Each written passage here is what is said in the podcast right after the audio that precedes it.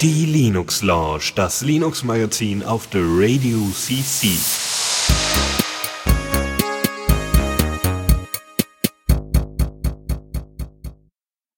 Und damit heiße ich euch herzlich willkommen zu dieser Sendung der Linux Launch am 30.12.2022. Wir sind tatsächlich gerade kurz vor Jahresabschluss und haben mal nicht unseren üblichen Sendetermin, sondern haben uns mal einen kleinen Extratermin ausgesucht, um so ein bisschen zu, zu plauschen und das Jahr so ein bisschen abzuschließen. Und äh, wir wollten eigentlich auch erst ein bisschen so in Richtung Chaos Spezial gehen. Ähm, da ist jetzt aber natürlich äh, remote-mäßig nicht leider nicht so viel passiert. Also ich, ähm, der Remote rein Ruhe Stage gab es, ein paar Vorträge gemacht oder so. Aber ich, ich hatte gedacht, wir quatschen einfach mal äh, äh, ganz offen über Themen und äh, natürlich mit meinen wunderbaren äh, äh, weiteren Moderatoren, dem Chris. Hallöchen zusammen. Und dem Dennis. Ja, schönen guten Abend und habe gesagt, äh, komm, lass uns doch einfach mal so ein bisschen so gemütlich zusammensetzen und ein bisschen zu quatschen, so ein bisschen ohne Plan und habe sie damit ein bisschen in Schnappatmung versetzt, weil ohne Plan, das ist ja furchtbar. Und wir haben es dann doch schon noch uns gerade noch mal ein bisschen zusammengesetzt und eine grobe Übersicht gemacht, wie wir so ein paar Stichpunkte hier haben, worüber wir quatschen können, damit wir auch gute Shownotes für euch haben, die ihr natürlich online dann äh, zu dieser Sendung auch wieder finden werdet haben einen groben Plan gemacht, haben grobe Notizen runtergeschrieben und haben, glaube ich, auch grob eine Ahnung von dem, was wir hier tun. Hoffe ich zumindest. Oder wie seht ihr beide das? Ja, nicht, wir sind Profis. Genau, nicht, wir haben nicht mehr Ahnung als sonst auch. Also das heißt, genau. ihr dürft jetzt nicht zu viel erwarten. Sehr gut, aber vielleicht ein bisschen auch kürzer die Sendung oder so. Wir wollen das Jahr gemütlich mit euch ausklingen lassen zusammen und haben uns das jetzt auch eher ein wenig anders unterteilt. Und zwar, dass wir erst ein bisschen noch mal ein paar aktuelle Themen, so ein paar News, die uns noch aufgefallen sind, was so seit letztem Mal passiert ist, die wir aufgreifen wollten. Aber dann lassen wir so ein bisschen Rückschau passieren auf das Jahr 2000, äh, auf das Jahr 2023, 2000, Gottes Willen Jahreszahlen 2022 und äh, was wir so denken, was im nächsten Jahr alles passieren wird. Da ändern sich die Shownotes. Sehr gut. Ähm, und ich würde mal sagen, einfach mal so ein bisschen mitzukommen, was aktuell die letzten Tage, Wochen so in der Open Source Welt passiert ist. Fangen wir mal damit an und gehen mal durch das Aktuelle. Und zwar, äh, weil wir gerade nämlich auch noch äh, bei uns im Chat den einen der Entwickler mit dabei haben, der uns darauf hingewiesen hat, äh, es gibt ein neues Release von Freenet und zwar Freenet 14.9.5, welches veröffentlicht wurde und einen neuen User Wizard hat, eine bessere User Experience allgemein bei der Benutzung, auch wie Links angezeigt werden, zu deiner Performance geschraubt und auch im Backend gab es viele Änderungen. Und äh, wenn euch mal im Detail interessiert, äh, wie das funktioniert und was für Gedanken da gemacht wurden, wir haben in der Linux Launch 243 auch ein Interview geführt. Und äh, das ist halt die Möglichkeit, ein, ein, wie soll ich sagen, ein Darknet, ein, ein, ein zensurresistente dezentrale Quelle an, an Webseiten und so zu haben, wo man dann äh, auf Informationen zugreifen kann, die zensurresistent sein. Und wie gesagt, wenn es euch mal im Detail interessiert, die Linux Launch 243, da gibt's auch mehr dazu.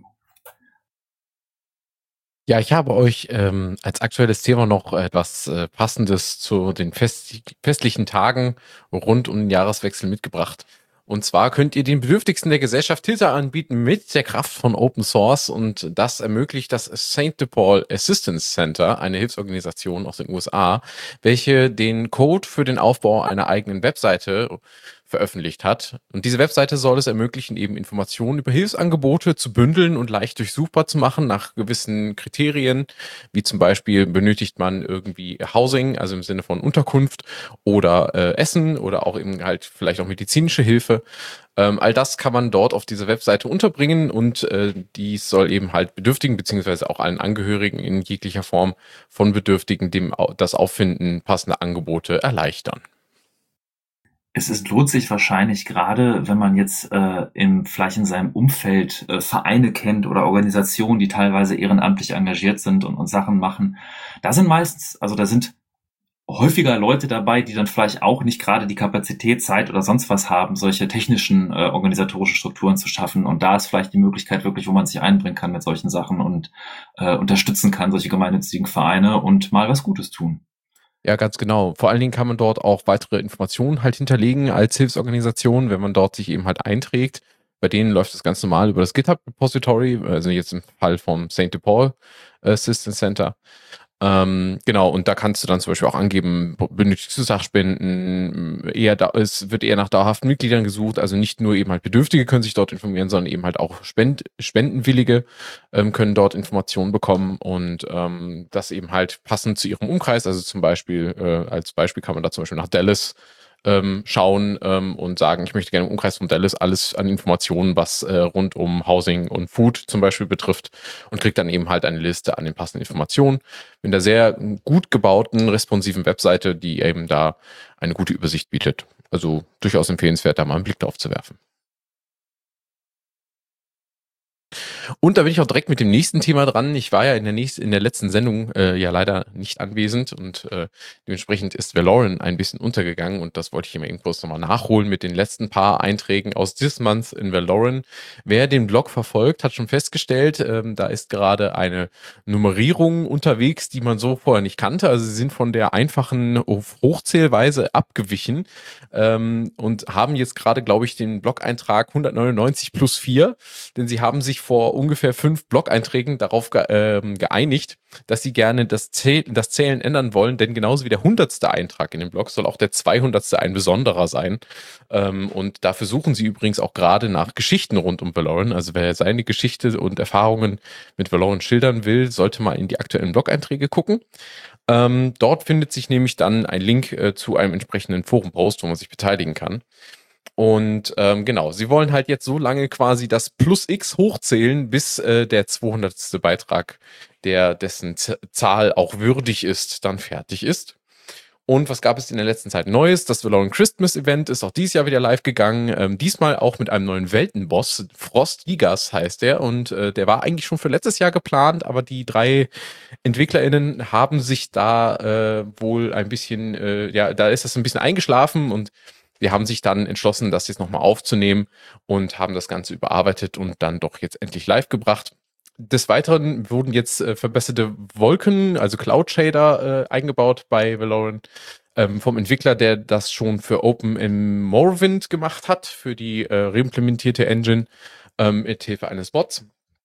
Die Wolken sehen jetzt also nicht nur schöner aus, sondern sie sind auch etwas schneller gerendert und äh, dementsprechend hat man da nicht nur einen äh, Augenschmaus, sondern auch einen Performance Boost bei Valoran. Und des Weiteren, was jetzt auch in der letzten Zeit häufig äh, viel dazugekommen ist, sind Animationen für verschiedenste Lebewesen, die noch nicht ordentlich animiert sind.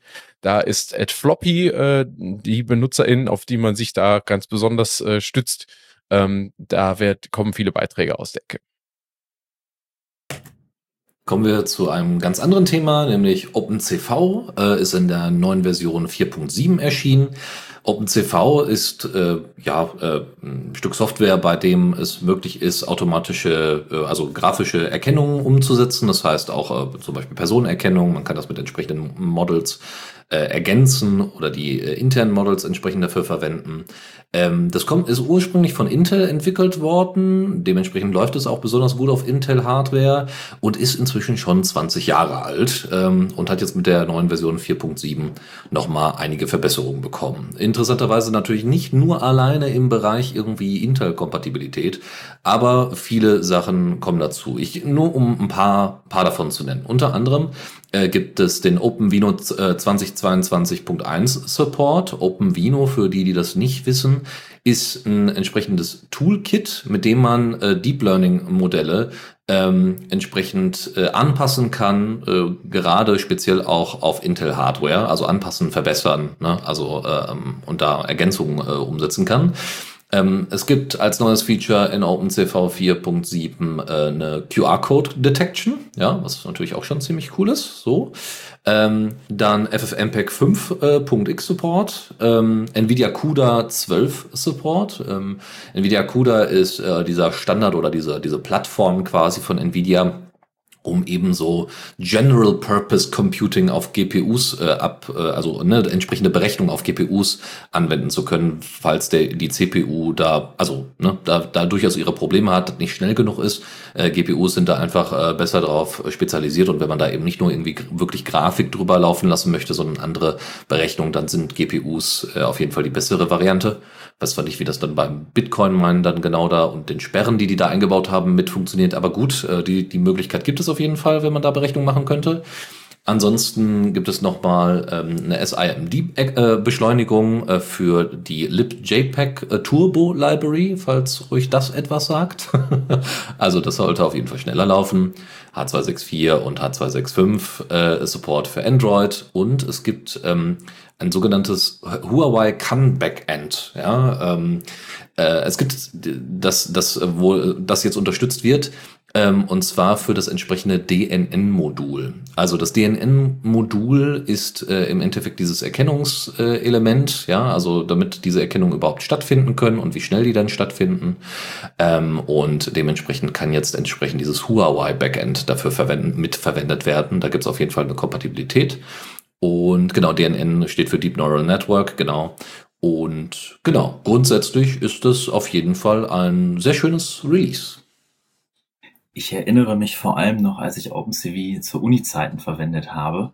Ähm, wenn ihr damit jetzt selber irgendwie äh, beim, beim Programmieren oder so noch nie gearbeitet habt, OpenCV nicht kennt, es ist quasi die Standard-Library, in der so ziemlich jeder Bildalgorithmus, der irgendwie in der Forschung aktuell ist, implementiert wird. Also das ist tatsächlich schon ein sehr gut abgehangenes Stück Software, was es wirklich sehr lange gibt und äh, wo implementiert werden alle möglichen dieser Algorithmen. Äh, das ist jetzt vielleicht einerseits auch im Forschungsbereich wichtig, aber halt auch einige Software wirklich unten drunter, die dann in der Lage ist, irgendwie Gesichter zu erkennen oder irgendwelche anderen Kantenfilter und sowas, nutzt unten drunter OpenCV und äh, das ist schon, das ist schon so, dass das Endgame, würde ich sagen, was es an, an Bildverarbeitungs-Library gibt. Also es ist auf jeden Fall die eine sehr verbreitete Bildverarbeitungs-Library, die man sich mal angucken kann, wenn man in diesem Thema äh, sich dafür interessiert. Genau, es gibt auch so Single-Board-Computer von Nvidia. Ich weiß jetzt gerade nicht mehr, wie sie heißen, aber oder Jetson. Auch, genau, Jetson, danke, genau. Jetson, das andere war, äh, gab es noch einen anderen von, von Intel und so. Aber ja, genau, Tegra. Also äh, die das dann auch nochmal deutlich einfacher machen, wenn ihr denn mal in kleinem Rahmen damit einfach mal rumspielen wollt. Mal abgesehen jetzt von dem eigenen heimischen Rechner. Aber ihr könnt äh, damit zum Beispiel, wenn ihr Überwachung, also jetzt mal, ne, wir sind jetzt kein großer Fan von Überwachungskameras, aber, aber wer das tatsächlich mal machen möchte, ähm, zumindest auf dem privaten Gelände oder sowas, da wäre halt so eine Erkennung natürlich manchmal ganz sinnvoll, so Bewegungserkennung oder dass in bestimmten, in bestimmten Bereichen Leute äh, eindringen oder was auch immer, ne, sich sonst irgendwie was verändert. Ähm, das dafür kann das verwendet werden, aber es kann noch mehr. Das ist tatsächlich, es gibt für Python auch Bindings für OpenCV. Also einige der Bastelprojekte, wenn man sich so ein Raspberry Pi oder so ein anderes Board schnappt und wie der, wie der Dennis gerade erwähnte, ähm, da findet ihr Beispiele, wo es dann wirklich simplen Code gibt, Python ein paar Libraries einbinden, die im Hintergrund OpenCV verwenden, um dann zum Beispiel irgendwie Tiere zu erkennen für eine Wildtierkamera oder sowas. Ähm, das basiert meistens auch auf OpenCV tatsächlich.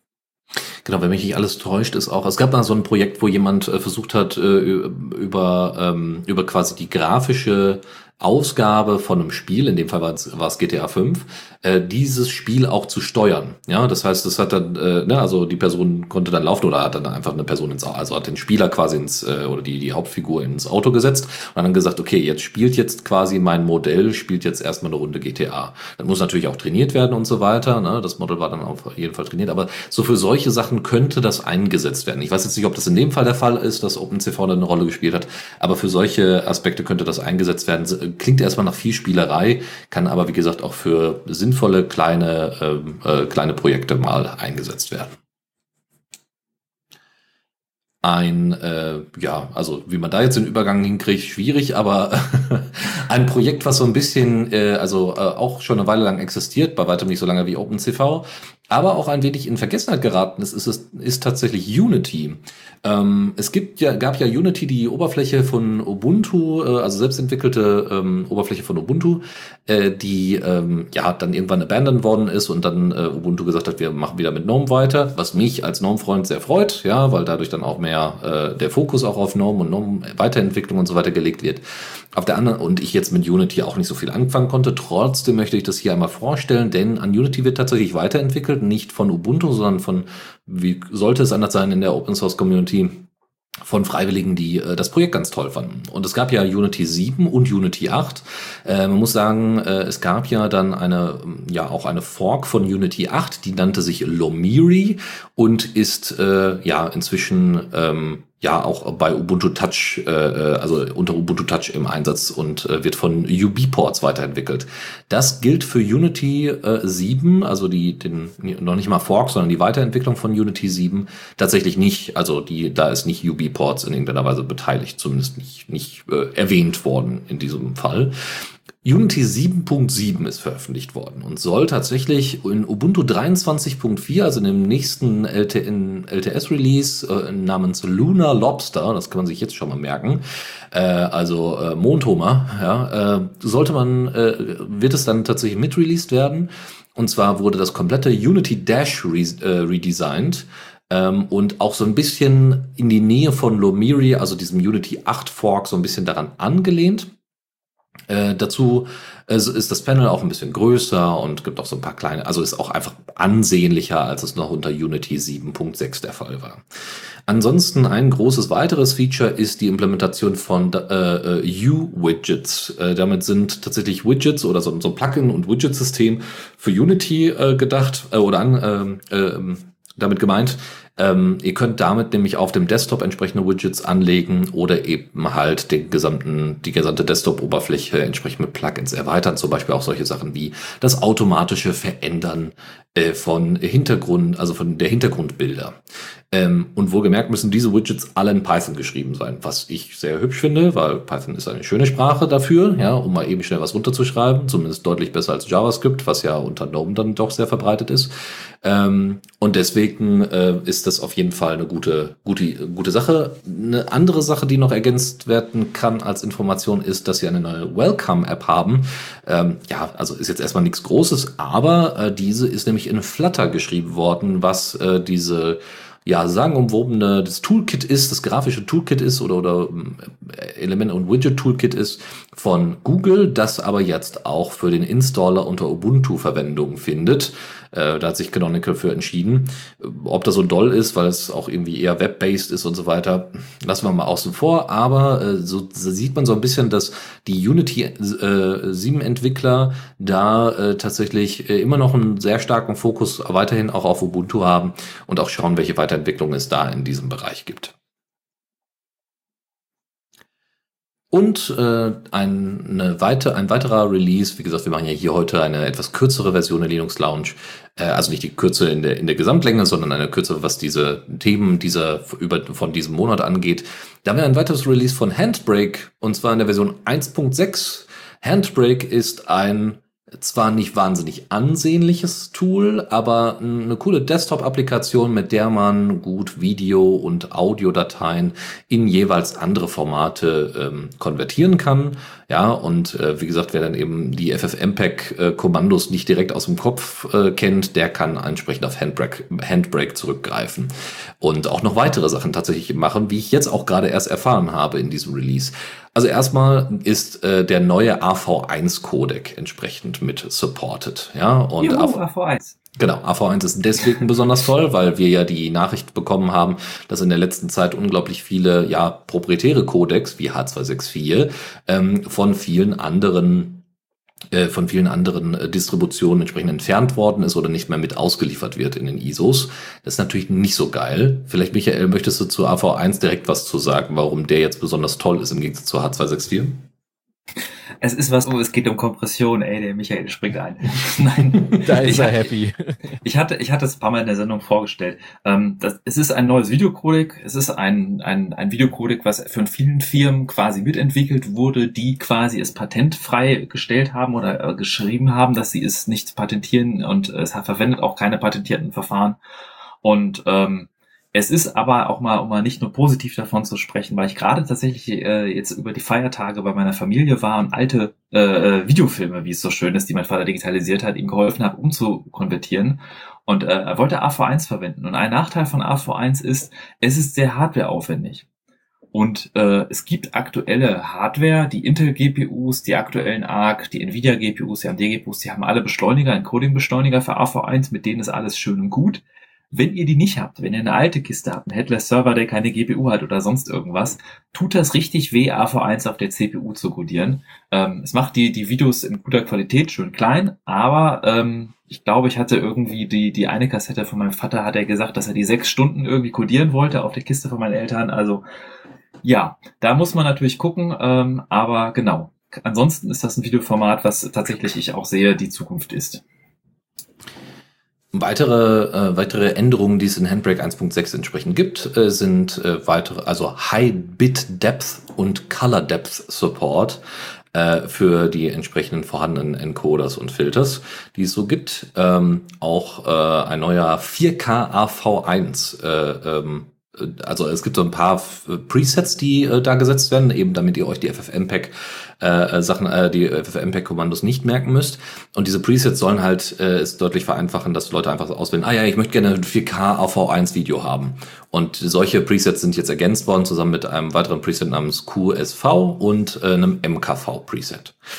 Ähm, dann gibt's noch ein paar unbenannte Web-Presets, also wie gesagt diese Vorlagen quasi und ähm, die VP8-Presets wurden entsprechend äh, gelöscht oder entfernt, weil ja VP8 so nicht mehr weiterentwickelt wird. Da gibt's jetzt inzwischen VP9. Ansonsten gibt's noch ähm, den neuen BWDIF äh, im in, äh, Deinterlace-Filter, der äh, eingebaut werden kann und somit kann man nämlich ähm, äh, also gibt es zum Beispiel einen Autocrop-Filter, der da drin ist, ein Algorithmus, so dass man entsprechend, also nicht nur das, was man so denkt, so ja, ja, ich konvertiere halt von dem, von dem Dateiformat ins andere, sondern ihr könnt tatsächlich auch so ein bisschen Videobearbeitung damit machen tatsächlich, ja, und äh, automatisches Cropping damit umsetzen. Ja, also zum Beispiel, gehen wir mal davon aus, ihr habt schwarze Balken oben und unten und wollt die nicht da drin haben, deswegen Grund auch immer, äh, sondern soll dann entsprechend der Player und so weiter machen, dann wäre das darüber theoretisch möglich. Ähm, und dafür gibt es einen entsprechenden Algorithmus, der dabei hilft. Ansonsten auch noch so andere Sachen wie zum Beispiel die Noise-Filter, der mit drin ist und auch eine deutlich bessere Multi-Threaded Performance, die es da äh, mit, mit äh, der neuen Handbrake-Version gibt. Ansonsten, ja, noch so ein paar weitere Hardware-Encoders, äh, SVT äh, AV1 und äh, Intel QSV hatten wir gerade nämlich äh, Intel QSV AV1. Ja, ähm, das äh, sind entsprechend unterschiedliche Decoder. Das eine ist Software, das erstgenannte, und das zweite sind entsprechende Hardware-Decoders, die zur Verfügung stehen. Ja, ansonsten, was haben wir noch? Ich werde jetzt nicht alles vorlesen hier, aber das sind auf jeden Fall äh, viele tolle Sachen. Tatsächlich auch nochmal ja, H264, H265 äh, Codex und nochmal Anpassungen daran und äh, genau, und tatsächlich auch den äh, ein Profil für äh, Video Toolbox, äh, den Video Toolbox Encoder, der äh, auf Apple Silicon läuft, aber also auf der Apple Hardware entsprechend läuft. Und ein Intel Deep Link Hyper Encode Support.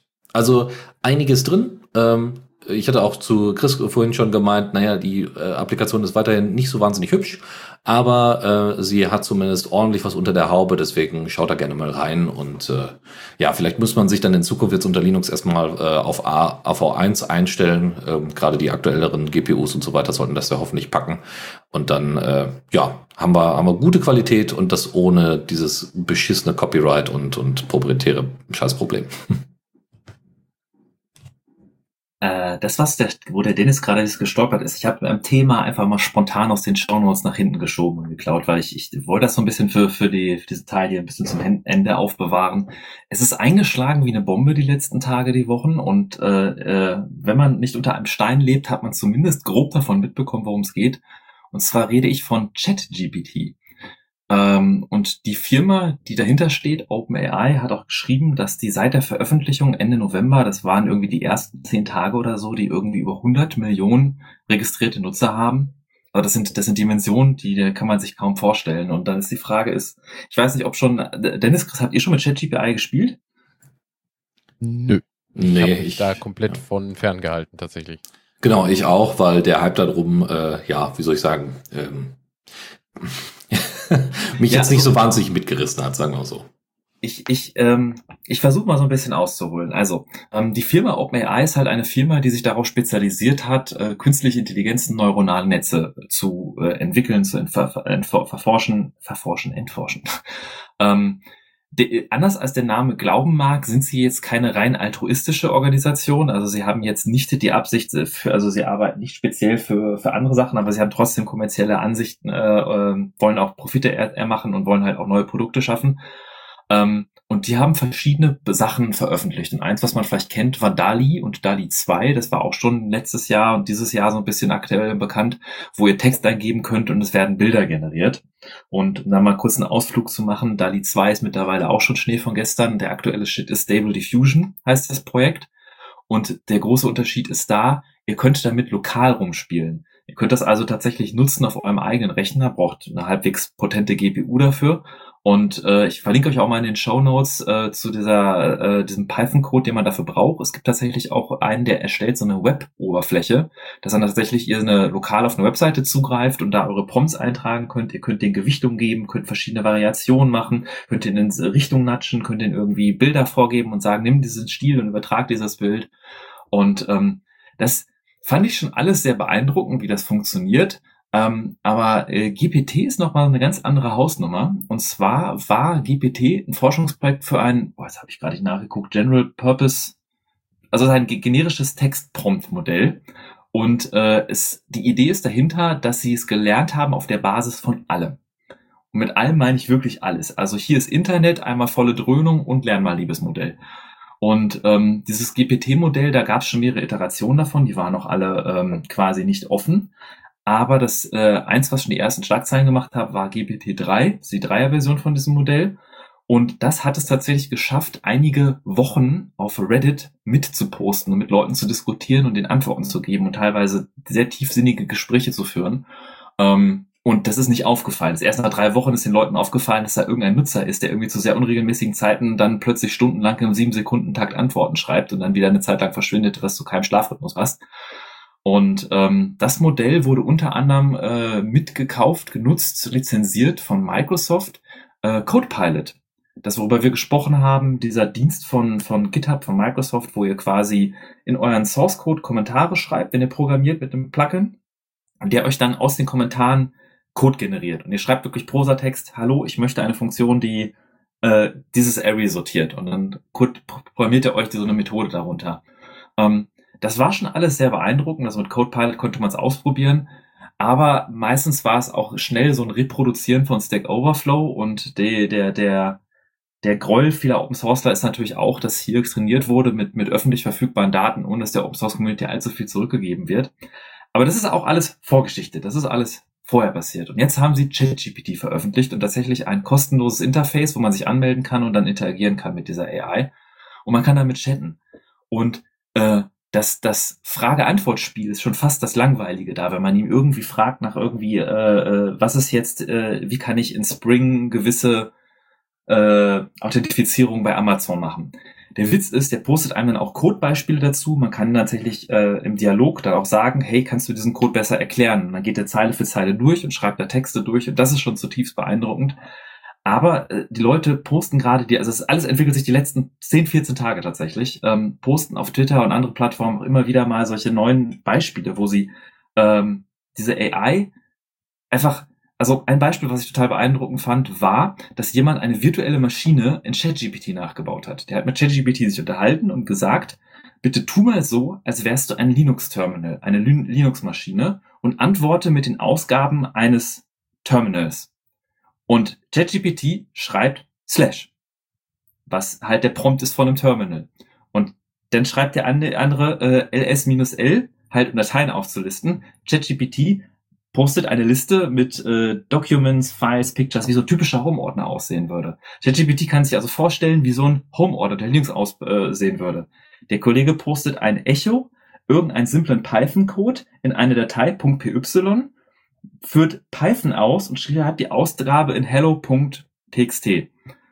Und äh, macht dann eine else. ChatGPT antwortet mit dem Inhalt des Home-Ordners mit einer Datei hello.txt da drin, dann macht er cut hello.txt und ChatGPT antwortet mit dem Resultat des Python-Programms. Das heißt, er hat verstanden das Konzept, wie funktioniert ein File-System, er hat das angewendet, er konnte Python interpretieren und hat das dann ausgeführt in diese Datei in seiner Vorstellung, in seinem alternativen Universum, in dem ChatGPT lebt, äh, reingeschrieben. Okay. Und okay, okay, Michael, let me Ja. stop you right there. ja, Also, ich kann dich ja jetzt noch eine Weile weiter renten lassen, aber jetzt muss der, muss der Skeptiker mal her.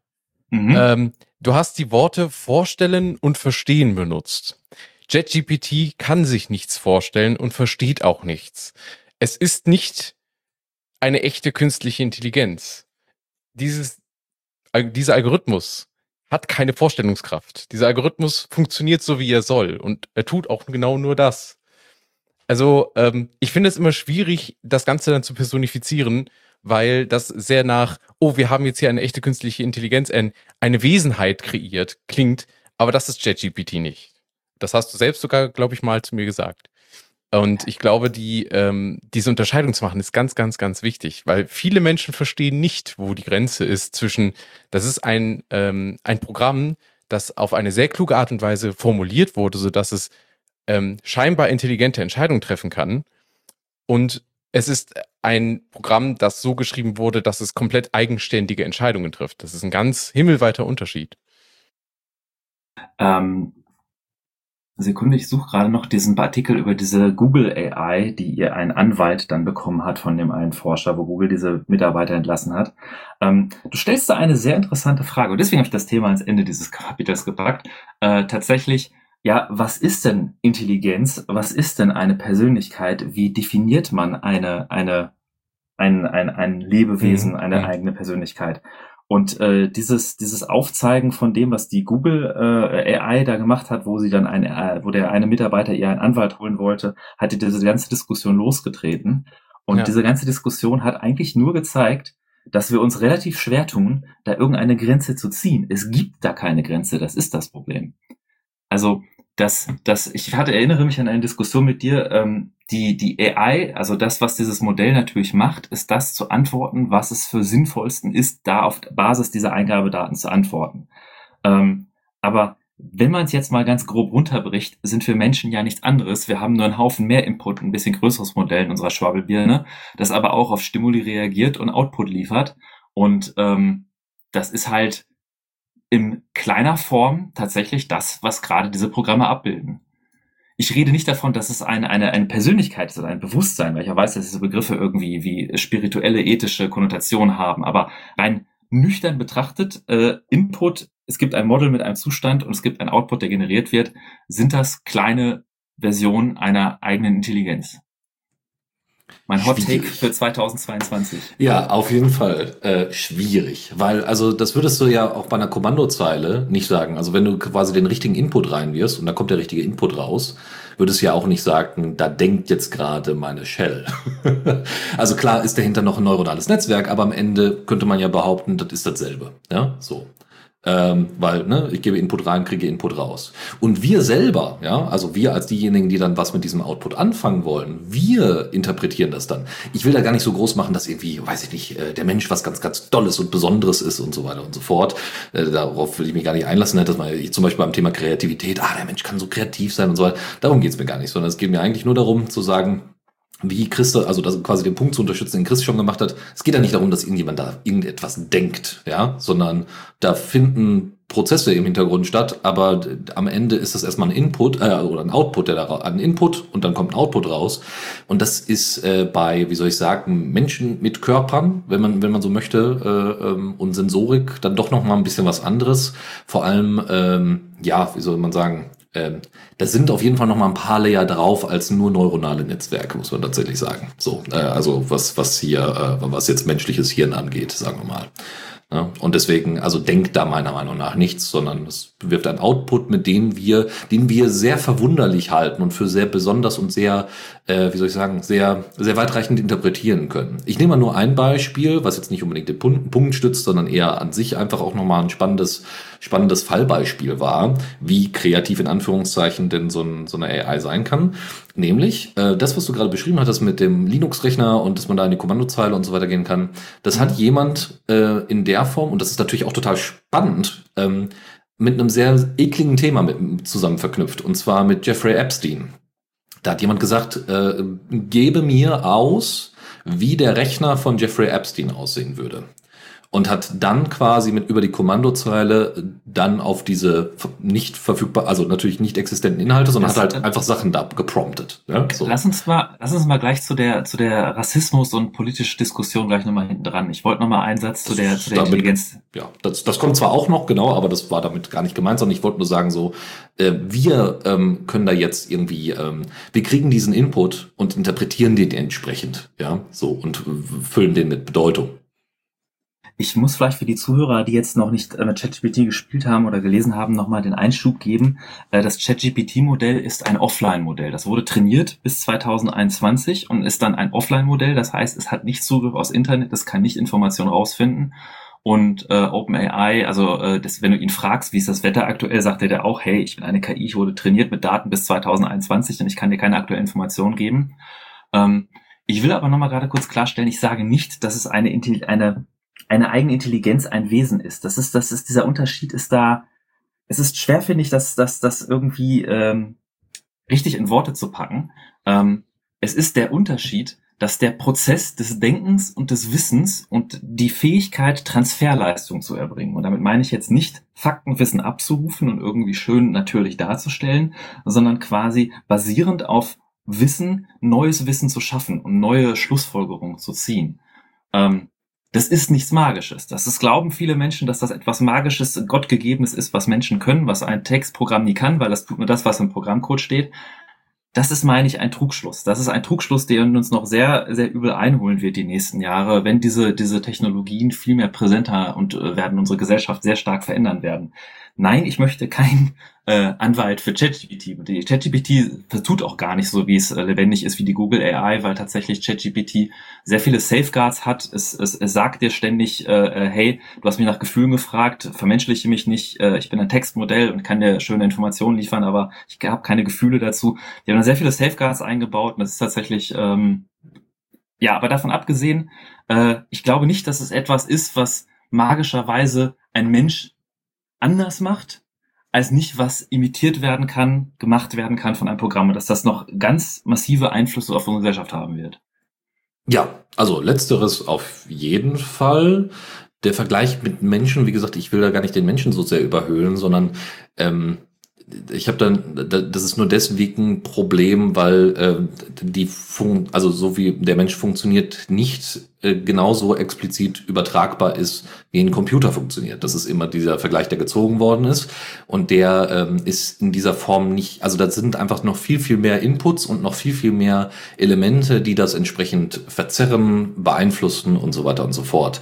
Und ähm, äh, ja, also ein Mensch besteht noch ein bisschen mehr als nur den, den, die Sachen, die er quasi gelernt hat über all die Jahre oder als Input hat. Für mich, wie du sagst, das ist, es ist mehr und äh, längere Erfahrung und länger waltende Erfahrung, also länger erhalten bleibt bei Menschen. Aber das sind alles so quantitative unterschiedliche äh, Unterschiede, die mit mehr CPU-Power, mit mehr Input-Daten, mit mehr Training angenähert werden können. Das ist, glaube ich, etwas, was, was man nicht erwartet, was ich glaube, was einfach sehr realistisch ist. Genau, es gibt aber so ein paar, wie soll ich sagen, so ein paar Mechanismen wie irgendwie Gefühle, ja, kann man auch einfach nur als Daten bezeichnen natürlich, aber da gibt es einfach so ein paar Muster mit drin bei Menschen, ja, die ähm, äh, würde ich behaupten, schwierig, äh, also klar, auf einer Textbasis durchaus nachvollziehbar sind, aber äh, schwierig nachzubilden sind. Und du bist bei einem, äh, bei einem Modell, bei so einem äh, Machine Learning Modell äh, oder Deep Learning Modell, bist du immer davon abhängig, wie, welchen Input du da reingibst und der kann dann auch nicht sich neu, in Anführungszeichen Neues überlegen. Er kann vorhandene Sachen gut neu kombinieren, also entsprechend kombinieren. Aber er kann sich nichts Neues überlegen. Damit will ich jetzt nicht sagen, ah, die Kreativität und bla bla bla, sondern ich will nur darüber, äh, darauf hinaus, dass wenn du halt nur diese Daten, die im Internet zur Verfügung stehen, da reinpushst, ja, dann hast du dann, und da sind wir dann wieder beim Thema Rassismus und Sexismus, dann kannst du das in Anführungszeichen nur reproduzieren. Ja, aber du kannst dir nicht eine andere Welt vorstellen, wie sie denn mal sein sollte. Oder eine Welt vor dem Internet, wenn man so möchte. Oder vor dem Datensatz. Ich äh, bin Michael dankbar, dass er sich jetzt gerade zurückhält und nichts sagt, weil ich versuche jetzt schon seit, ich glaube, zwei Schlagabtäuschen auch mal was zu sagen. Ähm, Folgendes hat, äh, wir haben, haben wir ja auch gerade im Chat geschrieben bekommen von Julian und ich finde, das sollten wir auch mal in, in die Diskussion mit aufnehmen, weil ich finde, das bringt es ganz gut auf den Punkt, zumindest wenn ich es richtig verstehe, dass ChatGPT sehr gut darauf trainiert ist, Menschen davon zu überzeugen, dass es lebendig sei, im Sinne von, dass die Antworten eben halt sehr gut darauf passen, wie ein Mensch antworten würde, der das entsprechende Wissen besitzt, ähm, weil das eben halt so trainiert wurde, dass das eben halt positives Feedback im Trainingsprozess gegeben hat und dementsprechend und das ist auch etwas, was ich vor allen Dingen auch im, in den sozialen Medien so mitbekommen habe, wenn ExpertInnen sich eben halt auf ihrem Feld mit ChatGPT unterhalten haben, auch schnell festgestellt haben, ist, ChatGPT kann das, was es gelernt hat, nicht wirklich interpretieren, wie es ein Mensch täte, denn es stellt sehr schnell fest, es, äh, es, es läuft sehr schnell in die Falle rein, dass es äh, einem ähm, Texte ausgibt, die so zum Beispiel nicht existieren. Also allein schon Gesetzestexte werden dann gerne mal um ein, werden gerne mal irgendwelche Artikelpunkte ausgelassen oder es werden auf einmal neue Gesetzespunkte hinzugefügt, die gar nicht existieren. Also es lügt, um so zu sagen, ähm, das ist die Interpretation jetzt aus, aus der Sicht eines Menschen. Wenn man sagt, ChatGPT lügt, das ist ja auch nicht ganz richtig, sondern es tut halt das, was dieses neuronale Netzwerk tut, ähm, wird von uns halt als Lügen wahrgenommen. Das ist ja auch etwas, was man dann auch immer so sagen muss. Ähm, und ich glaube, da ist einfach die Nomenklatur sehr wichtig, mit der man über das Ganze redet. Und deswegen habe ich ja diese Diskussion gerade erst überhaupt anfangen wollen weil äh, wenn man eben halt menschliche Zuschreibungen macht, wie, wie eben halt denken oder verstehen oder was auch immer in Verbindung mit ähm, neuronalen Netzen oder mit künstlichen, äh, also mit intelligenten Algorithmen in Verbindung bringt, dann ist, glaube ich, immer ganz wichtig, dass man klar macht, dass das nur ein Schein erst einmal ist, dass es also die Interpretation ist, die man selbst als Mensch hat, wenn man es so beobachtet. Also ähm, scheinbar scheint äh, zu denken oder so etwas äh, ist dann, glaube ich, eine etwas bessere und vorsichtigere Formulierung. Ähm, vor allen Dingen, ähm, wie ja schon richtig äh, von Michael dargestellt, nicht jede KI wurde so gebaut oder nicht jede Chatbot wurde so gebaut, dass er klar macht, dass er einer ist. In diesem Fall ist ChatGPT sehr vorbildlich. Das, das wollte ich gerade einschieben, weil das, was du auch Julian angesprochen hast, vielen Dank für den Kommentar. Aber dieses Trügen darüber zu tun, das wäre es lebendig, das war tatsächlich nicht, ist nicht ChatGPT, das war Lambda, das war die Geschichte von Google, wo Lambda darauf trainiert wurde, möglichst natürlich zu antworten und möglichst natürlich inkludiert, dass es so tut, dass es natürlich etwas Existierendes ist, was Angst hat, um zu sterben und so. Und deswegen auch sehr darauf perfektioniert, also es wurde belohnt dafür, so zu tun, Leute zu überzeugen, dass es real ist. Das ist das Gefahr, Gefährliche und das ist auch das, warum Lambda diese riesige Diskussion ausgeführt hat von Google. Ist auch wahrscheinlich da der Grund, warum OpenAI sich da äh, äh, daraus gelernt hat. Und dieses ChatGPT zum Beispiel, äh, es lernt nicht von den Benutzereingaben, die es gerade nutzen. Also wenn du einen Account machst, hast du so einen eigenen Chats und es lernt nicht davon. Und es ist auch sehr vorsichtig, äh, es, es erinnert dich daran, dass es eine AI ist.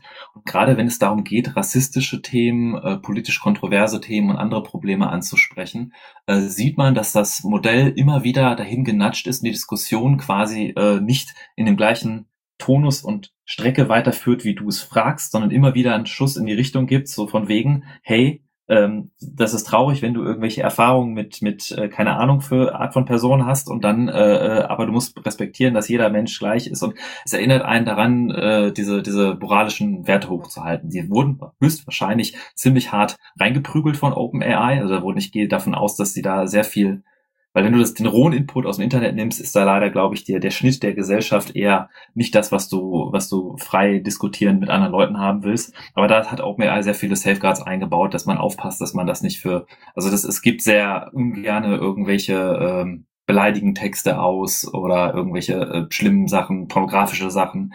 Ähm, man kann tatsächlich, wenn man dann mit ihm über Rassismus redet oder über politische Themen oder so, äh, kann natürlich es so ein bisschen ausgehen und dann so sagen, tu so, als wärst du ein amerikanischer Farmer, der sich aufregt über das Proletariat, keine Ahnung, und dann, dann er denkt es dir diese Geschichten aus. Dem Modell dann aber Rassismus zu unterstellen, ist auch ein bisschen reißerisch, weil wenn es das, wenn du ihn fragst, hör mal, tu mal so, als ob X und es dann X macht, dann ist es jetzt auch nicht unbedingt deswegen rassistisch, aber schwieriges Thema auf jeden Fall. Ja, das äh, Ja, das, äh, äh, was man vielleicht noch rausziehen kann, ist genau dafür, wofür dieses, äh, ne, was quasi positives Feedback äh, dem neuronalen Netz entsprechend äh, ähm, gibt, äh, dass das, ähm, also dass das immer noch das Element ist, was Menschen dort hineingebracht haben, abgesehen von den ganzen Daten, die zur Verfügung stehen und dass die alle besser werden, vermeintlich besser werden, was sie ja nicht tun, sondern dass es sehr darauf, das ist immer noch eine, also eine abgefahrene, eine nicht so offensichtliche aber immer noch eine Menschen ausgestaltete und äh, gebaute äh, Technologie ist. Und ähm, solange das der Fall, nur dass sie einem, wie gesagt, ja, vorgaukeln in Anführungszeichen, dass dem nicht so wäre. Und das muss man immer wieder im Hinterkopf behalten, wenn dann Leute sagen, ah ja, und dann kann ja der in Zukunft irgendwie Entscheidungen treffen und so weiter und so fort. Nee, ne, sondern das ist dann wieder abhängig davon, wie das entsprechend ingeniert worden ist und welches Risiko man da eingeht. Gut. Ähm, wenn ich noch ein abschließendes Bitte. Wort noch machen darf. Bitte. Ähm, die, äh, ich denke, dass äh, es wichtig ist, sich damit auseinanderzusetzen. Also, ne, das möchte ich hier auch nochmal klar machen, auch wenn ich das jetzt selber nicht so tue, weil tatsächlich äh, ich bezüglich äh, intelligente Algorithmen, so wie ich sie lieber nenne, äh, KIs, finde ich ein bisschen weit gegriffen, da einfach noch sehr ähm, mich selber nicht wohlfühle auf dem Feld und einfach auch nicht das Wissen habe, um das richtig zu interpretieren. Ich glaube, glaube trotzdem, dass es wichtig ist, dass, äh, dass man das beobachtet und dass man das auch wissenschaftlich weiterhin untersucht. Ähm, und auch, dass äh, solche Errungenschaften wie eben halt ChatGPT von OpenAI äh, gebaut wurde, ähm, dass man solche Sachen in dieser Sache weiter experimentiert, ist wichtig, denn wir wollen ja tatsächlich weiterhin Software schreiben, die uns irgendwie das Leben vereinfacht und ähm, intelligente Algorithmen können da eben halt, äh, also neuronale Netze können da ein, ein, ein wichtigen, wichtiger Baustein sein. Ähm, ja, und äh, wann dann letzten Endes tatsächlich die Singularität kommt, wo wir nicht mehr, äh, wo wir tatsächlich nicht mehr unterscheiden können, ist es ein Mensch oder ist es ein Computer. Mal schauen, wann das soweit ist also ich halte es nicht, äh, OpenAI wird nicht in der Lage sein, ChatGPT wird nicht in der Lage sein, es kann Textausgaben machen in einer Webseite. Dadurch wird es nicht mehr anfangen können, Atomkraftwerke abzuschalten. Also das ist albern, diese Dystopien glaube ich auch nicht dran, das ist Quatsch.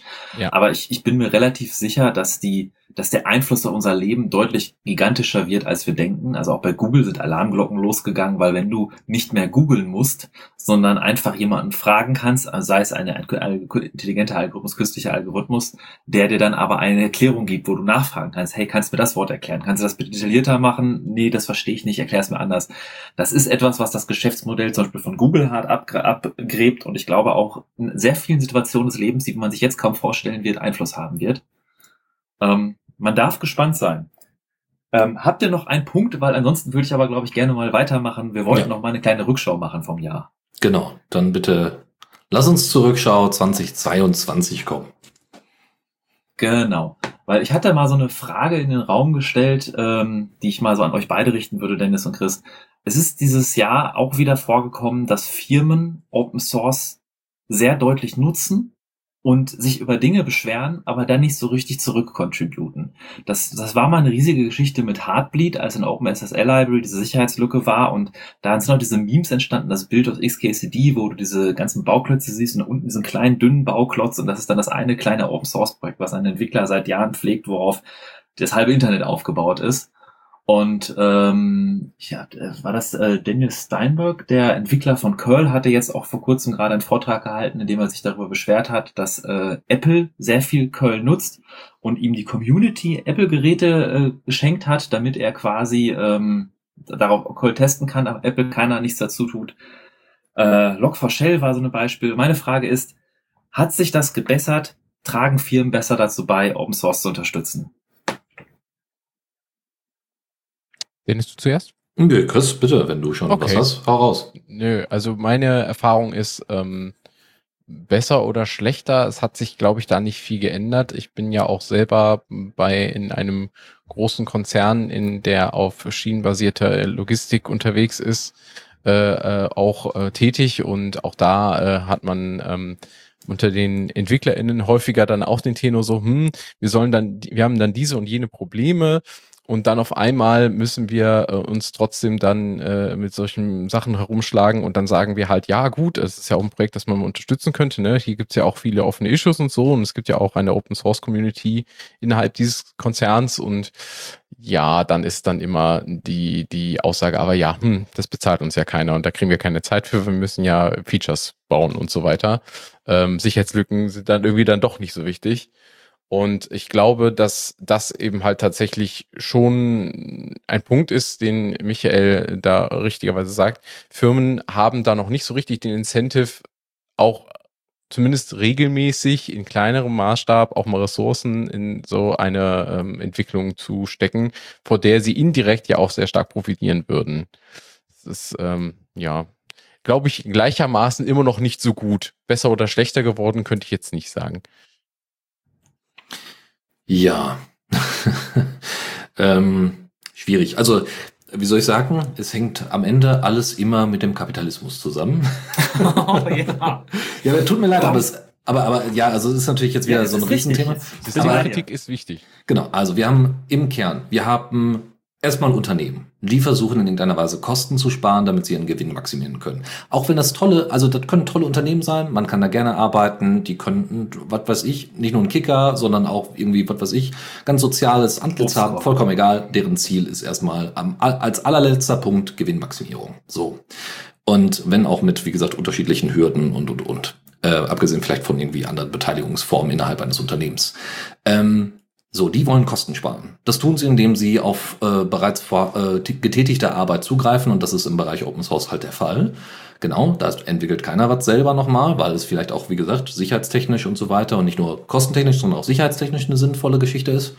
Und am Ende ist das der, also, wie soll ich sagen, dass sich jemand, der freiwillig ein Projekt weiterentwickelt, darüber beschwert, dass es quasi Trittbrettfahrer gibt in der, dem Wirtschaftssystem, in dem wir unterwegs sind, muss ich sagen, das finde ich, also das ist so ein bisschen, äh, ich, ja, das ist zu erwarten. Ja, also das ist so, wie die meistens machen. Wir können natürlich froh sein über einzelne das, Unternehmen, die das entsprechend voranbringen. Aber das finde ich äh, schlimm, dass du sowas sagst. Wieso? Warum habe ich denn ein, also ich kann ja keine moralische Vorstellung gegenüber einer, einer einem, einem Unternehmen äh, quasi äh, entsprechen, also äh, vorgeben oder oder einen moralische einen moralischen Vorwurf machen, ähm, wenn das Ziel dieses Unternehmens grundsätzlich, also in der Konstitution dieses Unternehmens ist Gewinn zu maximieren und dann ist Open Source nur eine Möglichkeit, das entsprechend umzusetzen. Auch wenn ich das nicht toll finde, aber wenn wenn das System so angelegt ist, dann ist, ist das Ergebnis ja quasi vorprogrammiert. Wortwörtlich sogar. Ich will nicht Moralfirmen wie Apple anlegen, das, das tue ich, würde ich mir, glaube ich, schwer tun mit. Ähm, aber auch selbst als komplett kapitalistische Antwort darauf wäre doch, äh, ähm, wenn ich den, den Wald die ganze Zeit absäge, auf dem ich meine Baum, Baumhäuser baue, ähm, müsste das auch Apple verstehen, dass es bei einer, einer Größe, die sie haben, bei einer Menge an, an, an Dingen, die basieren auf Open Source, es auch wichtig ist, dass dieses Ökosystem nicht austrocknet und existiert und dass man bei den Milliarden, die sie einnehmen, dann nicht mal ein paar Leute abstellt, die so ein bisschen alibi flauschig irgendwelche Projekte mitbetreuen und den irgendwie unterstützen. Das ist ja kein, das ist ja kein Geldfrage. Das ist ja keine, wenn die in ein, in ein Apple-Gerät den ein paar Entwicklern schicken, so damit die ihre Software darauf testen können, dann kostet die das gar nicht. Das muss man in keinem Buch auftuchen. Das wird bei keiner Zinsaktienrechnung äh, irgendwie eine Rechtfertigung gestellt. Ähm, es ist einfach, glaube ich, für die eine Art es muss einfach nur, es muss einfach nur in deren Bewusstsein kommen. Ich glaube, diese Firmen leben einfach, die kriegen das nicht mit, diese Open Source Welt, und denen ist das nicht bewusst. Aber ich glaube, selbst kapitalistisch betrachtet wäre es für die durchaus interessant und sinnvoll, dieses Ökosystem zu fördern, weil sie halt gerade so viel darauf aufbauen. Und ich finde es nicht selbstverständlich, dass es nicht so ist tatsächlich. Ja, ich, also, äh, wie soll ich sagen, äh, solange das für die funktioniert im ausreichenden Maße, ja, solange sie quasi nicht intervenieren müssen. Bei Cups ist es zum Beispiel was anderes. Da haben sie ja Leute angestellt, weil sie ganz genau wussten, das muss, äh, also diese, diese genauso wie ihren Kernel, den sie ja auch immer noch Open Sourcen, soweit ich weiß, also im BSD-Kernel da, äh, irgendeine, ich weiß nicht mehr, nee, Dalvik heißt er nicht, sondern das ist Android. Ich komme Darwin. Darwin, genau, genau, Darwin. So, der wird ja auch weiterhin Open Source, der wird zwar nicht großartig benutzt, aber ne, so da, weil sie davon sehr, sehr abhängig sind. Von Curl sind sie zwar auch abhängig, aber das funktioniert in dem jetzigen Ausmaß so gut, dass sie da keine, keine Notwendigkeit sind. Genau, Bash nutzen sie ja auch.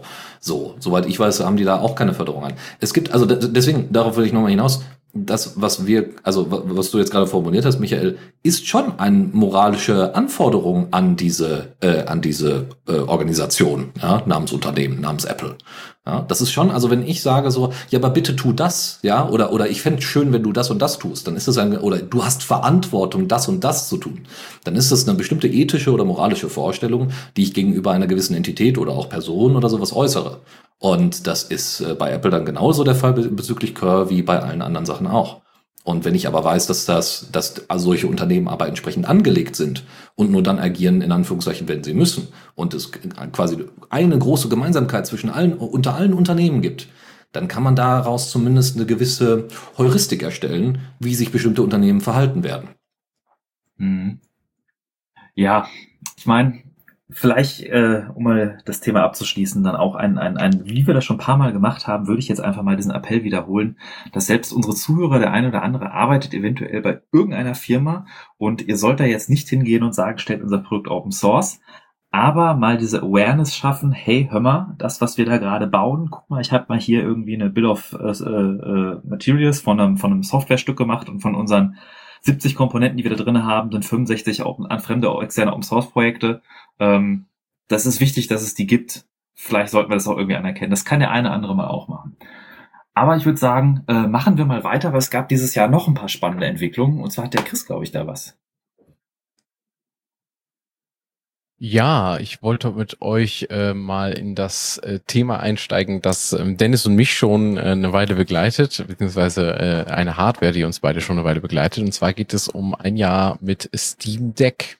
Wir haben ja ähm, beide eine solche Steam Deck in unserem Besitz und äh, haben damit jetzt wahrscheinlich schon einiges ausprobiert. Und ich wollte da einfach mal ähm, quasi einen kurzen Überblick bieten darüber, was, oder äh, mal, mal, mal über einen kurzen Überblick bieten darüber, was wir so für Erfahrungen damit gemacht haben und wie unsere, ähm, ja, vielleicht auch unsere Prognose für äh, diese Plattform vielleicht auch ist. Und ähm, ja, ich mache da einfach mal den Einstieg mit ähm, dem ersten Manko, das ich festgestellt habe, ähm, wo ich sage, ja, das ist äh, verständlich, dass es nicht so ist, aber es ist schade, dass es nicht so ist. Und dabei geht es um Non-Steam-Games. Also ich besitze nicht nur Spiele auf Steam, sondern zum Beispiel auch habe ich einiges über Go.Games gekauft, also GOG.com. Ähm, ich habe äh, meide aber zum Beispiel komplett äh, ähm, den ähm, ähm, einige andere, wie zum Beispiel Epic, äh, meide ich komplett ähm, es gibt äh, aber auch einige, die zum Beispiel da ihre Spiele haben. Und ähm, die Deck ist nun mal Steam fokussiert. Ähm, sie hat aber einen so, äh, sogenannten Desktop-Modus, wo man sich zum Beispiel auch andere Software installieren kann, beispielsweise Flatpaks. Da werden wir vielleicht auch gleich kurz drüber reden. Und ähm, ja, meine Erfahrung war halt so, solange ich in Steam äh, mein Spiel habe und das installiere und äh, das ist, äh, ob das nun unterstützt es oder nicht, ist manchmal sogar irrelevant. In den allermeisten Fällen kann ich das Spiel installieren, starten und es läuft. Ähm, ja. Sei denn, ich möchte jetzt zum Beispiel ein Game von GOG installieren, dann muss ich mich mit Linux auskennen. Dann brauche ich meistens sogar schon die äh, äh sogar Kenntnis über die, die Funktionalität des Terminals. Und ähm, wenn ich dann auch noch solche Komfortfunktionen wie zum Beispiel ähm, das Synchronisieren meiner Speicherstände realisieren möchte, dann muss ich das alles selber bauen. Ähm, mit SyncThing oder Nextcloud oder auch anderen Tools. Und das ist ganz schön schade, weil ich denke mir so, äh, das hätte man bestimmt auch noch anders machen können. Ähm, warum gibt es da nicht die Möglichkeit, warum äh, erweitert äh, Valve nicht äh, den Steam-Client so, dass es dafür auch eine gute Schnittstelle gibt? Das ist halt so ein bisschen äh, traurig, weil da merkt man eben halt, ja, sie, sie sind, sie sind nah an den Gamern, äh, an Gamern dran und sie, sie orientieren sich an den Bedürfnissen von SpielerInnen, aber irgendwie, sobald es darum geht, den Vendor-Login ein bisschen auszuhebeln, da muss man sich dann schon selber damit beschäftigen. Das ist ein bisschen schade.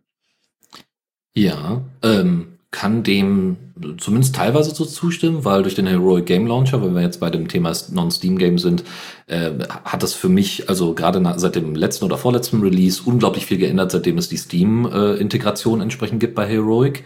Ja, das heißt, ich logge mich einmal bei, G also vielleicht über den Desktop oder so, logge ich mich einmal oder über den Desktop-Mode, logge ich, log ich mich bei GOG über den Heroic Game Launcher äh, ein und lade dann einfach nur noch meine, meine Software rund, also meine, meine Games runter und sage dann hier bitte einmal als Steam, äh, also als Steam-Verlinkung entsprechend entsprechend Steam einbauen.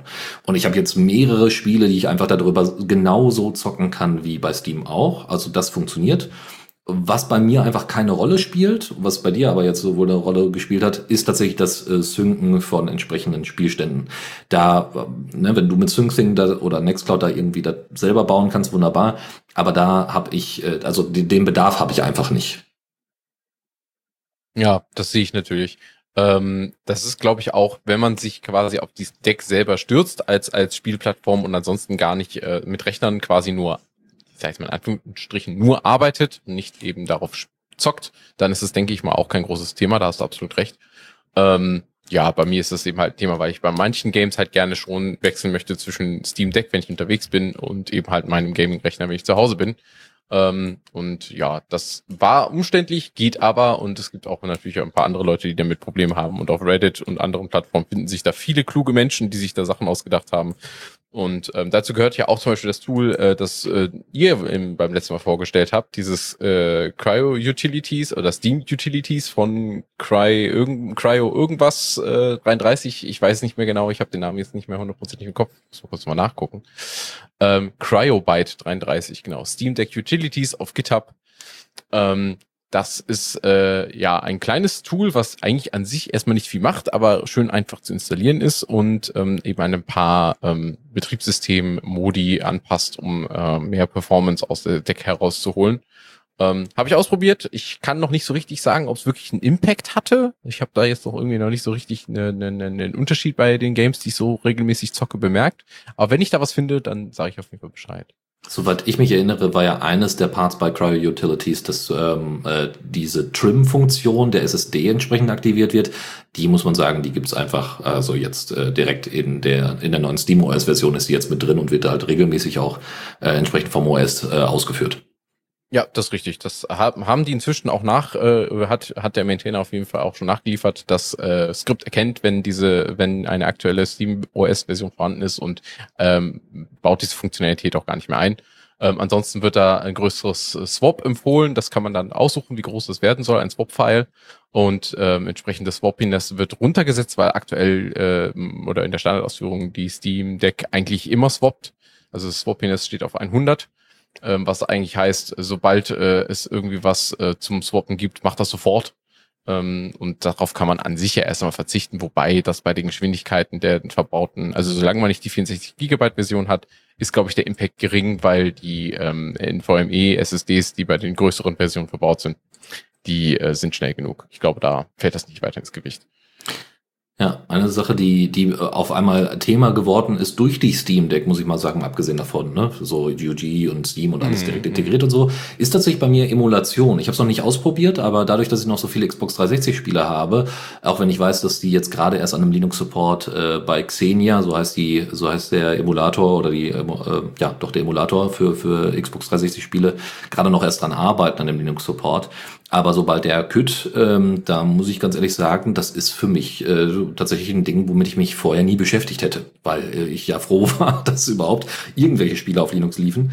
Aber jetzt denke ich mir nur so, ja, warum denn eigentlich nicht? Ja, also sind ja die die Xbox 360 Spiele sind halt so äh, qualitäts, äh, qualitätstechnisch so aufgebaut, dass es also super auf diesem kleinen Display, klein in Anführungszeichen, ja, 7 Zoll immerhin, äh, wunderbar wahrscheinlich spielbar sind und ja auch auf diese Einfachheit des Gaming-Controllers angepasst sind. Ne? Wenn ich da jetzt Civilization drauf spiele, ist das eine andere Geschichte. So. Ja, klar. Und da wurde jetzt vor kurzem, also ich habe jetzt übrigens grundsätzlich, das ist jetzt auch, Emulation ist auch ein Thema, aber grundsätzlich durch die Steam Deck ist äh, halt gab es nochmal einen deutlichen Mehrwert äh, auf YouTube zu sein tatsächlich, weil es einfach einige YouTuberInnen gibt, die da äh, richtig coole äh, Linux, also schon vorher irgendwie Linux, äh, Gaming Linux und so weiter, Gaming on Linux und so weiter gemacht haben, aber da einfach sehr gut sind und man da echt alle Updates so weiter bekommt. Ähm, und äh, da habe ich zum Beispiel jetzt auch die News her, dass irgendwie R, RP, äh, RPS3, glaube ich, oder RPCS3 heißt es, glaube ich, für die PlayStation der Emulator auch unglaublich gut aufgestellt ist. Ähm, also die haben jetzt quasi äh, kein einziges Spiel mehr, was damals für die, äh, für die, für die PS3, für die PlayStation 3 veröffentlicht worden ist, was nicht in, äh, entsprechend mit einem Blackscreen äh, öffnet. Ne? Also das heißt, die laufen alle irgendwie. Mal besser, mal schlechter. Aber sie laufen. Es gibt keinen Blackscreen mehr. Und das ist schon, das sind schon echt krasse Durchbrüche im Bereich Emulation durch die Steam Deck. Ja, die Emulation ist auf jeden Fall super krass. Ich habe ähm, da noch einen kleinen Punkt, der mir gerade noch äh, aufgefallen ist. Erstens, du hattest ja gerade die Integration mit Steam erwähnt. Das kann ja zum Beispiel Bottles auch sehr gut. Also Bottles ist ja quasi ein, ein Helferprogramm, um sich ähm, Wine-Environments zu bauen. Ähm, für Games, die eben halt nicht über Proton direkt von Steam ausgeführt werden, ist das sehr, sehr praktisch. Ich habe das mit Windbound zum Beispiel gemacht, funktioniert sehr gut.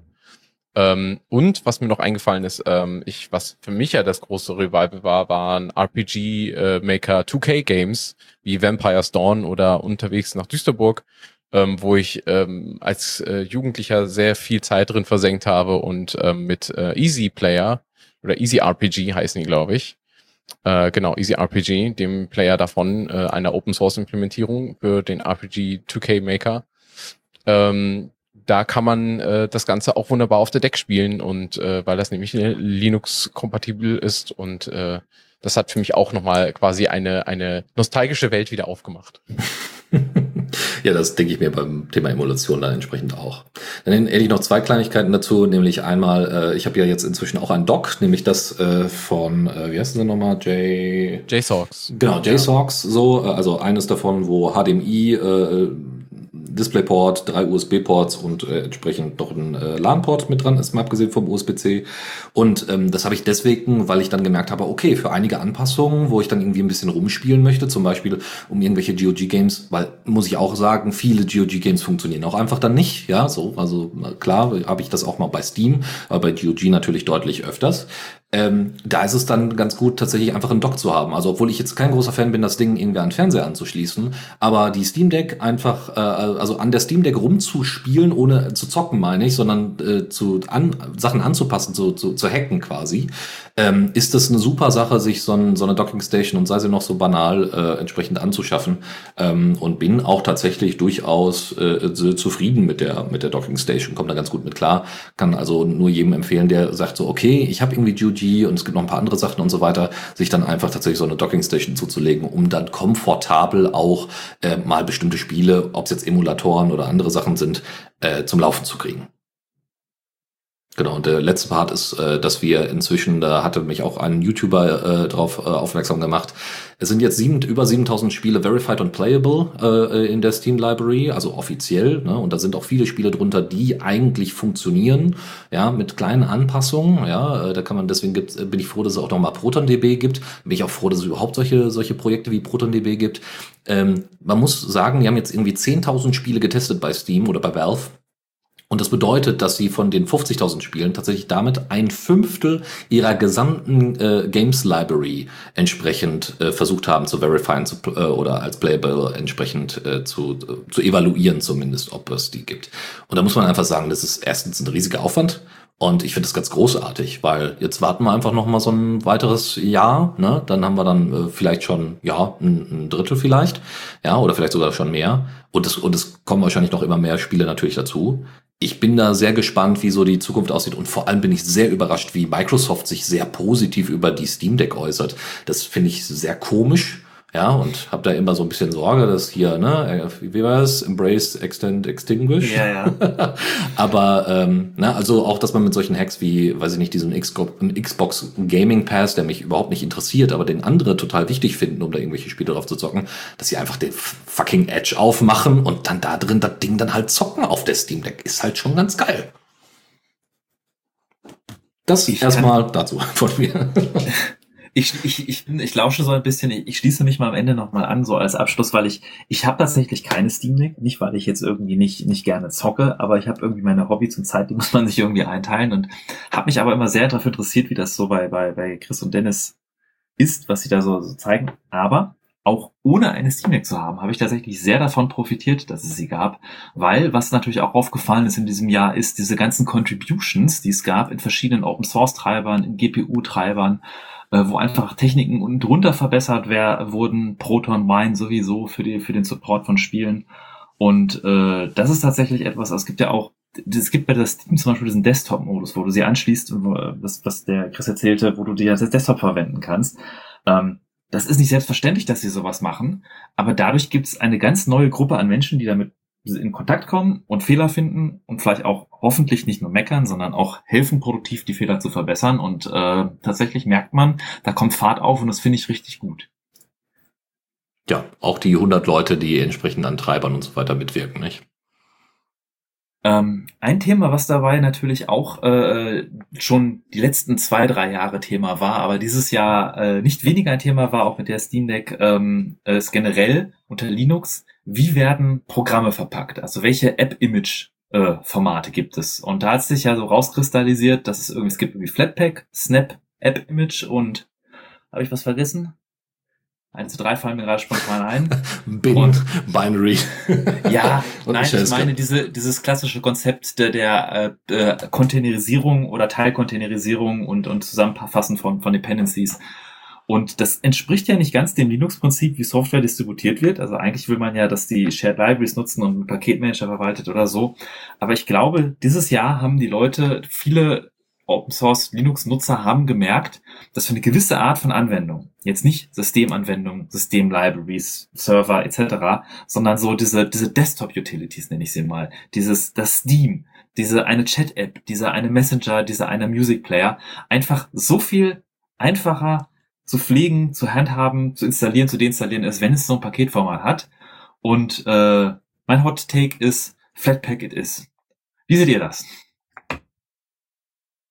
Ja, also ich habe vor allen Dingen mich mit Flatpak und App-Image auseinandergesetzt in der Vergangenheit. Ähm, Flatpak nutze ich vor allen Dingen im, aufgrund der Tatsache, dass es da auch offiziell quasi the way to go für zusätzliche Software ist bei der Steam Deck.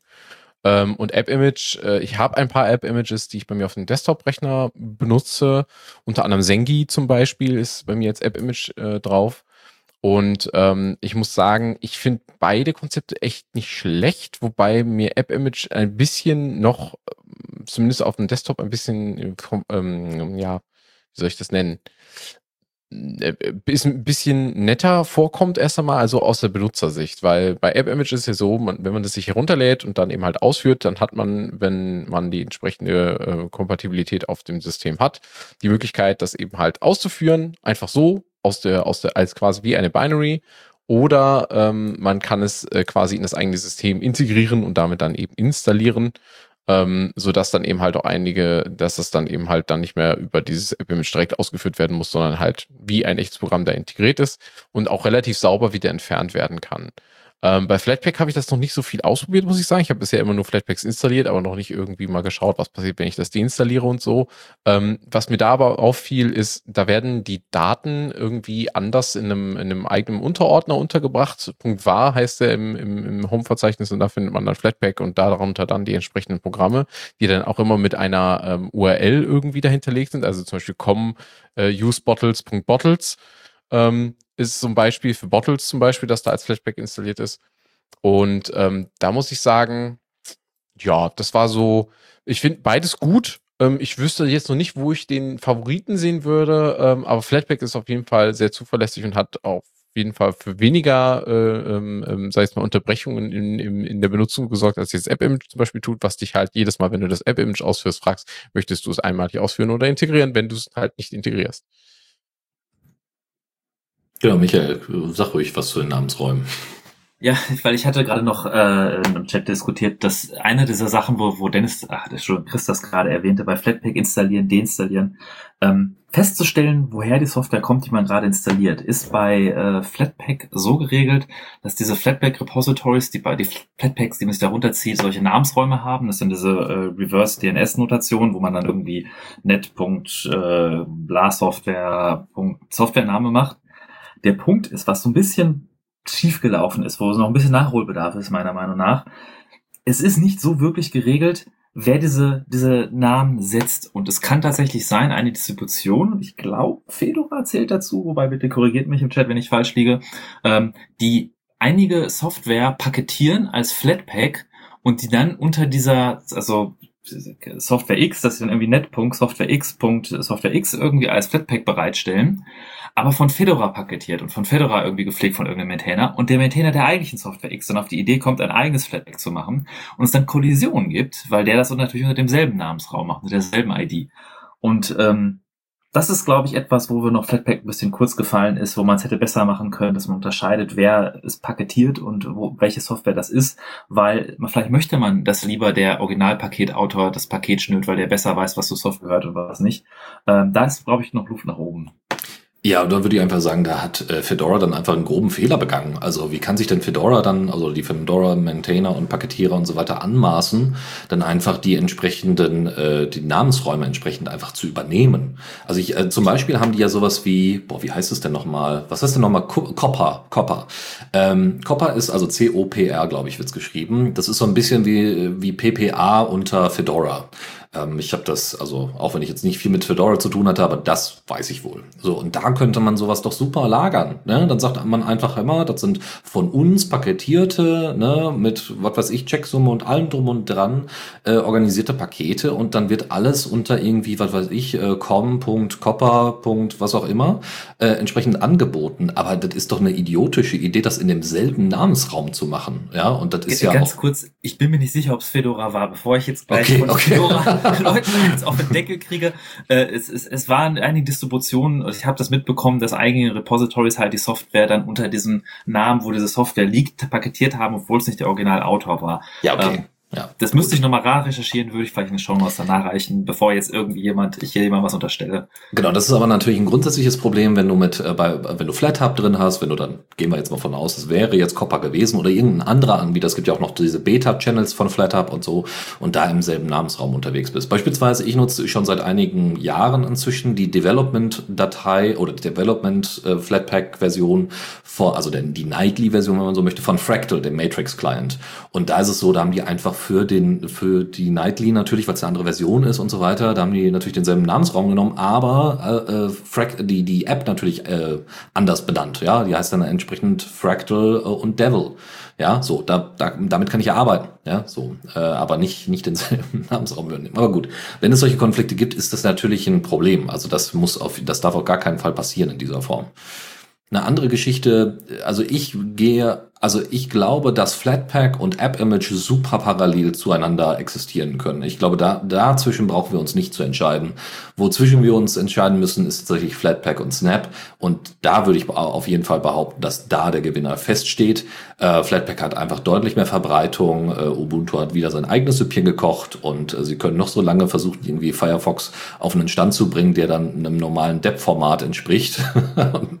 ähm, ne, das, das, ich glaube nicht, dass das funktionieren wird, vor allem wenn du große Distributionen hast, die quasi auf Ubuntu aufbauen und quasi na, also ich spreche natürlich von Linux Mint, äh, äh, von, von, äh, wo Linux Mint ganz klar sagt, wir machen auf jeden Fall Flatpak und werfen Snap da. Also natürlich kann man es nachinstallieren, aber wir werfen das standardmäßig raus, um die Verwirrung niedrig zu halten. Ne? Und da glaube ich, äh, that's the way to go. App Image quasi für die Windows-artige mal eben schnell installieren Version so ungefähr, ohne irgendwie großartige Einbindungen in Updates und so. Das kann ja auch für Offline-Geschichten ganz sinnvoll sein, äh, je nachdem, was die App denn tun soll. Und für Flatpak dann wirklich für Maintenance, Updates und äh, den wirklich schnellen Zugriff auf die Applikation. Auch da ist mir aufgefallen, dass äh, die Applikationen, die gerade in GTK geschrieben worden sind oder grundsätzlich auch andere Applikationen, dass die auf Flatpak oder im, im ne, Flatpak-basierten Software Store unglaublich zugenommen haben. Was sicherlich auch an, äh, ähm, an quasi Advaita liegt, also LibAdvaita, was sie, was die Gnome Foundation ja mitgebaut hat, ne, um es deutlich einfacher machen zu, äh, einfacher zu machen, Update, äh, Applikationen zu bauen.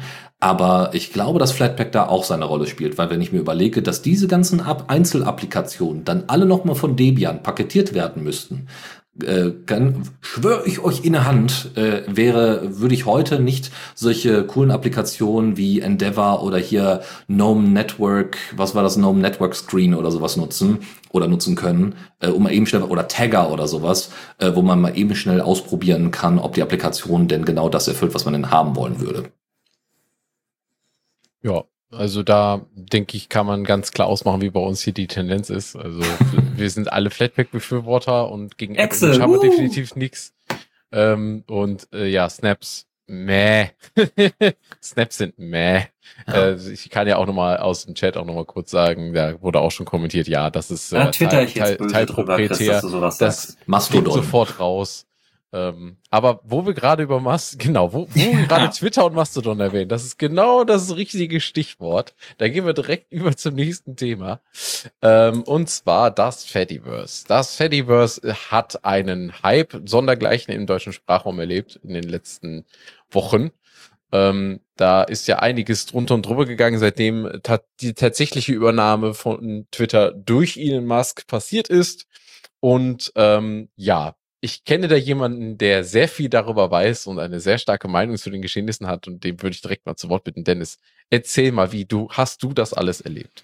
Ja, also das wird wahrscheinlich jetzt fast, also ich möchte nicht so klingen wie Opa erzählt vom Krieg, aber für eine kurze Weile äh, wirkte es tatsächlich so. Also da hat man so ein kleines Nebenbei-Projekt, wo man ein bisschen mithilft bei der Moderation und sich auch einfach mal die Technik so ein bisschen anschaut und dann von den Kollegen, äh, mit denen ich das da zusammen machen darf, äh, ähm, äh, da mal immer so einen Einblick bekomme, ne, wie denn so eine Maintenance aussehen, äh, aussieht von Mastodon und ne, welche Funktionen es so gibt und welche Veränderungen und so und wie man auch mit Docker-Images und so weiter weiter ähm, agieren kann diesbezüglich, um das gut aufzubauen.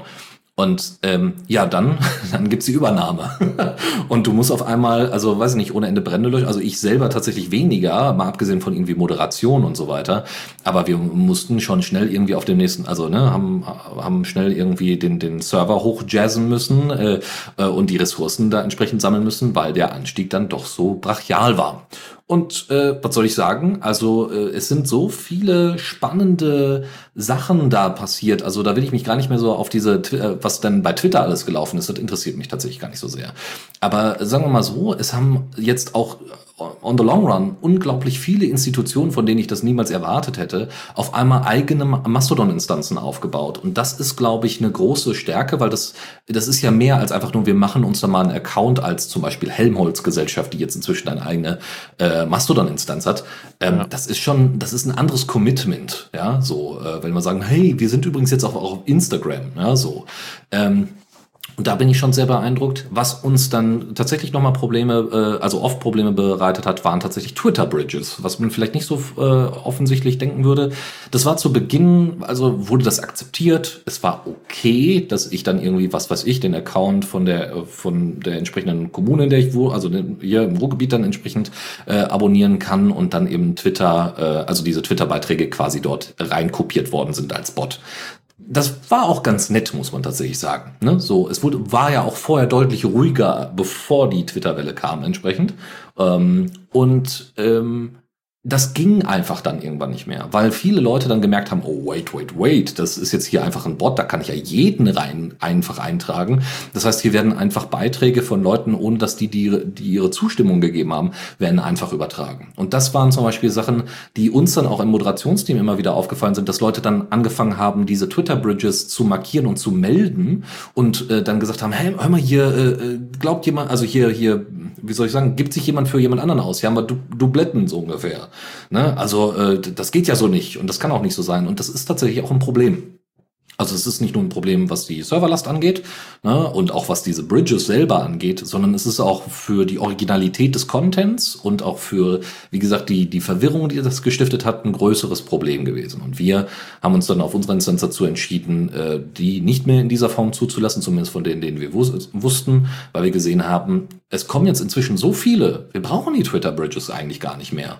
Ja, die großen Player sind, also viele große Player sind da, ja, wer noch fehlt, ist der öffentlich-rechtliche Rundfunk, aber da gab es bei der letzten ZDF-Fernsehratssitzung äh, tatsächlich auch die Aussage, dass äh, man da möglicher, also dass man Mastodon tatsächlich als eine mögliche Option der Verbreitung für öffentlich-rechtliche Inhalte entsprechend sieht, Fernsehinhalte. Da bin ich mal sehr gespannt, was da kommt. Auch da, ne, auch Jan Böhmermann und so weiter und so fort. Große, große Player, die da auch äh, irgendwie vorangegangen sind, um das Ganze mal so ein bisschen zu sondieren und auch Werbung gemacht haben. Äh, und natürlich auch solche Services wie die Birdify oder gibt noch ganz andere, die äh, dabei geholfen haben, eben relativ schnell umziehen zu können, zu gucken, okay, was sind die Accounts, die ich auf Twitter, denen ich auf Twitter folge und gibt es da schon Äquivalente bei Mastodon, ja, denen ich dann auch folgen kann. Und das hat, glaube ich, vielen Leuten den Umstieg doch sehr vereinfacht, auch wenn natürlich immer viel darüber gesprochen wird, wie schwierig das war und ach Gott, diese Server, das, ich verstehe das nicht, da muss ich mich erst da registrieren und dann da registrieren und bla bla bla. Ich muss ganz ehrlich sagen, dafür, dass es ein dezentrales soziales Netzwerk ist, ist äh, sicherlich nicht alles rund gelaufen, aber deutlich besser, als ich es erwartet hätte. Ja, also mal abgesehen, wie gesagt, von den Serverlasten und so weiter, die, wo einige äh, Admins, und dazu zählten wir jetzt meiner Meinung nach nicht, ähm, einige Admins wirklich Probleme hatten, äh, ne? also Mastodon Social selber, also die Hauptinstanz hatte riesige Probleme und war einfach mal offline oder äh, nicht responsive, ne? Und, und konnte keine Inhalte entsprechend versenden oder erhalten und so. Und das darf natürlich nicht sein. Aber da hat sich quasi die Stärke von so einem dezentralen sozialen Netzwerk eigentlich wieder gezeigt, ne? weil die Leute dann entsprechend woanders unterwegs waren. Ne? Also dann äh, einfach die, die Instanz entsprechend wechseln konnten. Und was man aber sagen muss, dass natürlich auch so ein leichter Verlust passiert ist, weil ich merke schon, dass die Art und Weise sich auf Mastodon durchaus verändert hat von der Interaktion her, sich ein bisschen Twitter angenähert hat, aber man viele Sachen, also nicht bei weitem nicht so schlimm, um Gottes Willen, aber es gibt so ein paar Elemente davon, die man ne, dem frühen Twitter, wie das immer auch nachgesagt worden ist, so ein bisschen entlehnen kann.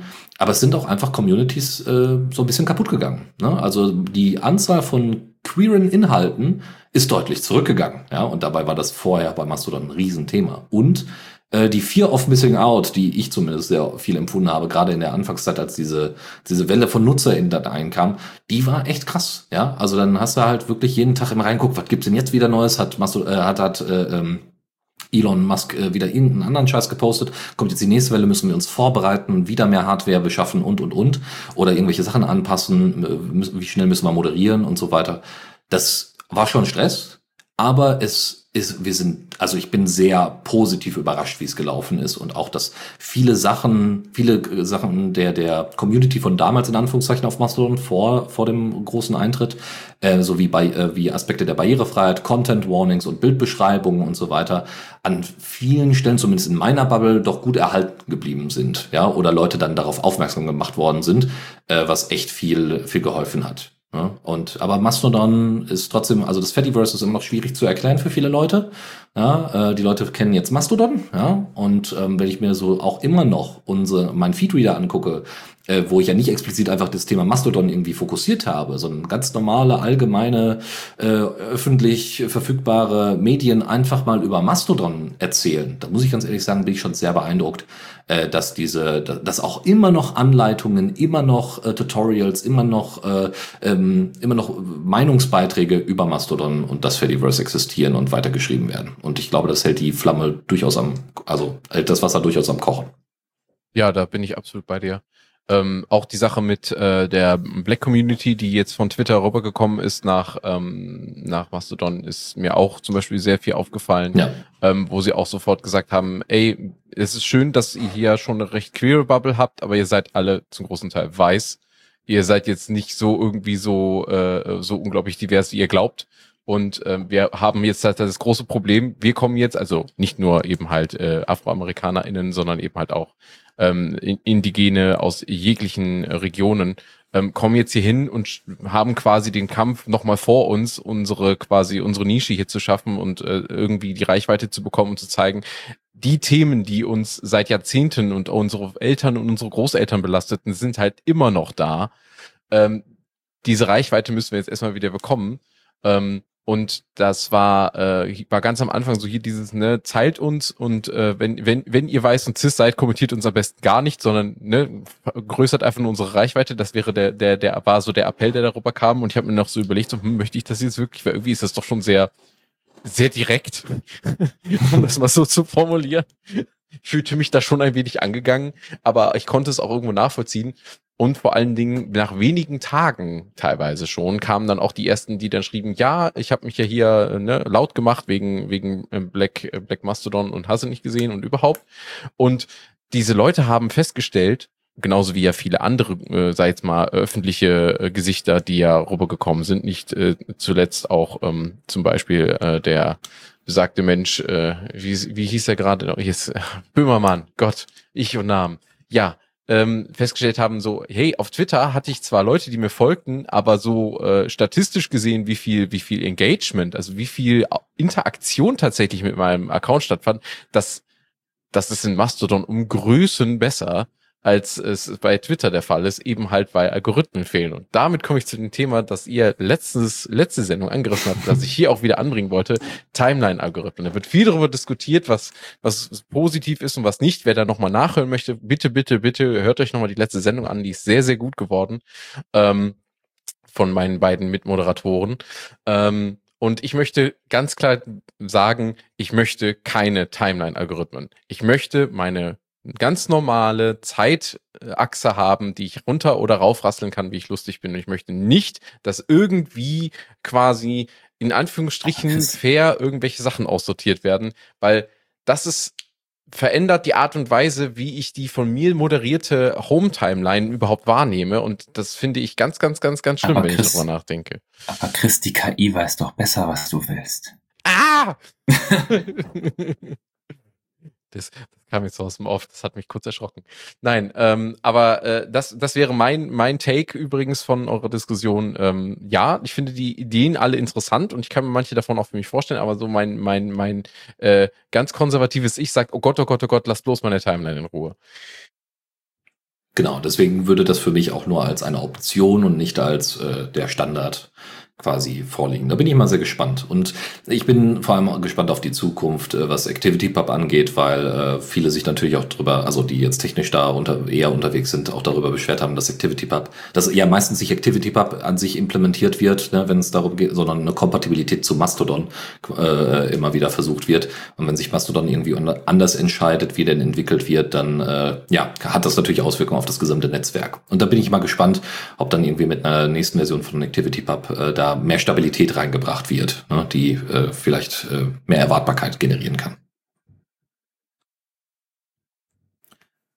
Gut, dann mit dem Fediverse-Thema sind wir durch. Dann äh, komme ich jetzt quasi mit einem anderen Thema, nämlich äh, eines, was so in der Rückschau äh, doch, also auch wenn ich jetzt selber wenig davon erlebt habe, aber durch die Linux Lounge ist es schon sehr präsent gewesen. Äh, tatsächlich äh, Linux on Mobile Devices war für mich ein großes Thema. Also nicht nur mit dem Pinephone Pro, sondern auch, dass zum Beispiel die GNOME-Entwickler einfach angefangen haben, ach so, ja, ihr habt da dieses Fosch, ja, ja, ja, wir bauen das mal selber nach und dann innerhalb von wenigen, also auch wirklich wenigen Wochen, dann wirklich sehr passable Ergebnisse hatten mit dem, mit der ganz normalen GNOME Shell, die die da äh, generiert haben.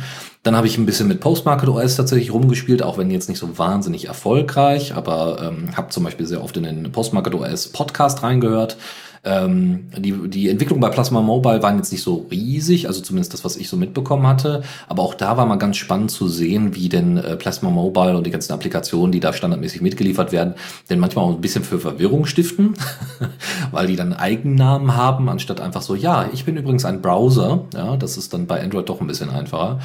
Spannend waren auch irgendwie, obwohl das jetzt auch schon einige Jahre älter ist, äh, äh, SXMO, ja, also SXMO ist die ist dieses äh, ja fast fast textbasierte Interface, äh, was sehr sehr minimalistisch ist, um eben so viel RAM wie möglich freizuhalten, auch bei älteren Geräten, äh, was mit Postmarket OS auch ausgeliefert worden ist und so. Und ähm, ja, also Pinephone Pro und äh, Pine 64, die haben da schon einiges, muss man sagen, vorangebracht. Ähm, unter anderem gibt's ja auch das Pine Tab, glaube ich, heißt es. Jetzt auch in der zweiten Version. Das heißt, äh, unter Mobile verstehe ich nicht nur irgendwie Smartphones tatsächlich, die man nutzen kann, sondern auch entsprechend äh, Linux-Tablets und da gibt's inzwischen zum Beispiel auch ein Linux-Tablet von äh, Shift Phone. Das wird auch mit, Ubuntu, äh, mit, mit Linux äh, ausge, ausgeliefert, aber es gibt auch eine Standardinstallation mit Ubuntu. So, das, also das ist vielleicht gar nicht so sehr im Bewusstsein gewesen, aber ich habe auch viele Reviews von anderen, von, vom Jingpad, was zwar jetzt gescheitert ist, aber auch das fand ich doch sehr beeindruckend, dass da doch Entwicklungen gibt, äh, endlich mal, naja, eine Alternative zu Android aufzubauen. Was ich mir noch wünschen würde, wäre in Zukunft einen stärkeren Fokus auf so E-Ink-Tablets, äh, weil ich mich da jetzt die letzten ja, Monate, muss ich sagen, intensiv mit beschäftigt habe und äh, warte immer noch darauf, dass äh, das Pine Note endlich äh, voranschreitet in seiner Entwicklung. Da gibt's wohl auch äh, positive Entwicklungen, aber halt immer noch nichts wirklich Handfestes und hoffe, dass Pine 64 dann irgendwann mal einen Pine Note rausbringen kann, was nicht nur eine Developer-Version ist, sondern mit der wir auch in Zukunft arbeiten können. Bin ich sehr gespannt und äh, das äh, und das wurden auch viele Sachen einfach grundsätzlich gemain ähm, in, in, gemainlined in die in den Linux-Kernel. Das das ist schon ist schon sehr nett, muss man sagen. Ja, ich wünschte, ich könnte mich da tiefer mit beteiligen, aber tatsächlich habe ich mit dem Thema so gut wie gar nichts am Hut. Ich äh, habe nur Android-Smartphones und habe meine letzten Erfahrungen mit zum Beispiel auch Ubuntu Touch äh, UB-Ports. Äh, das ist schon viel zu lange her, leider. ich kenne mich da nicht aus.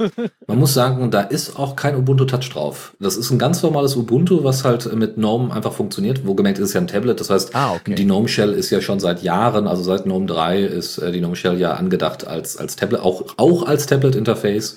Und ich finde, mit den heutigen, also mit dem, mit dem heutigen Stand ist es das tatsächlich umso mehr.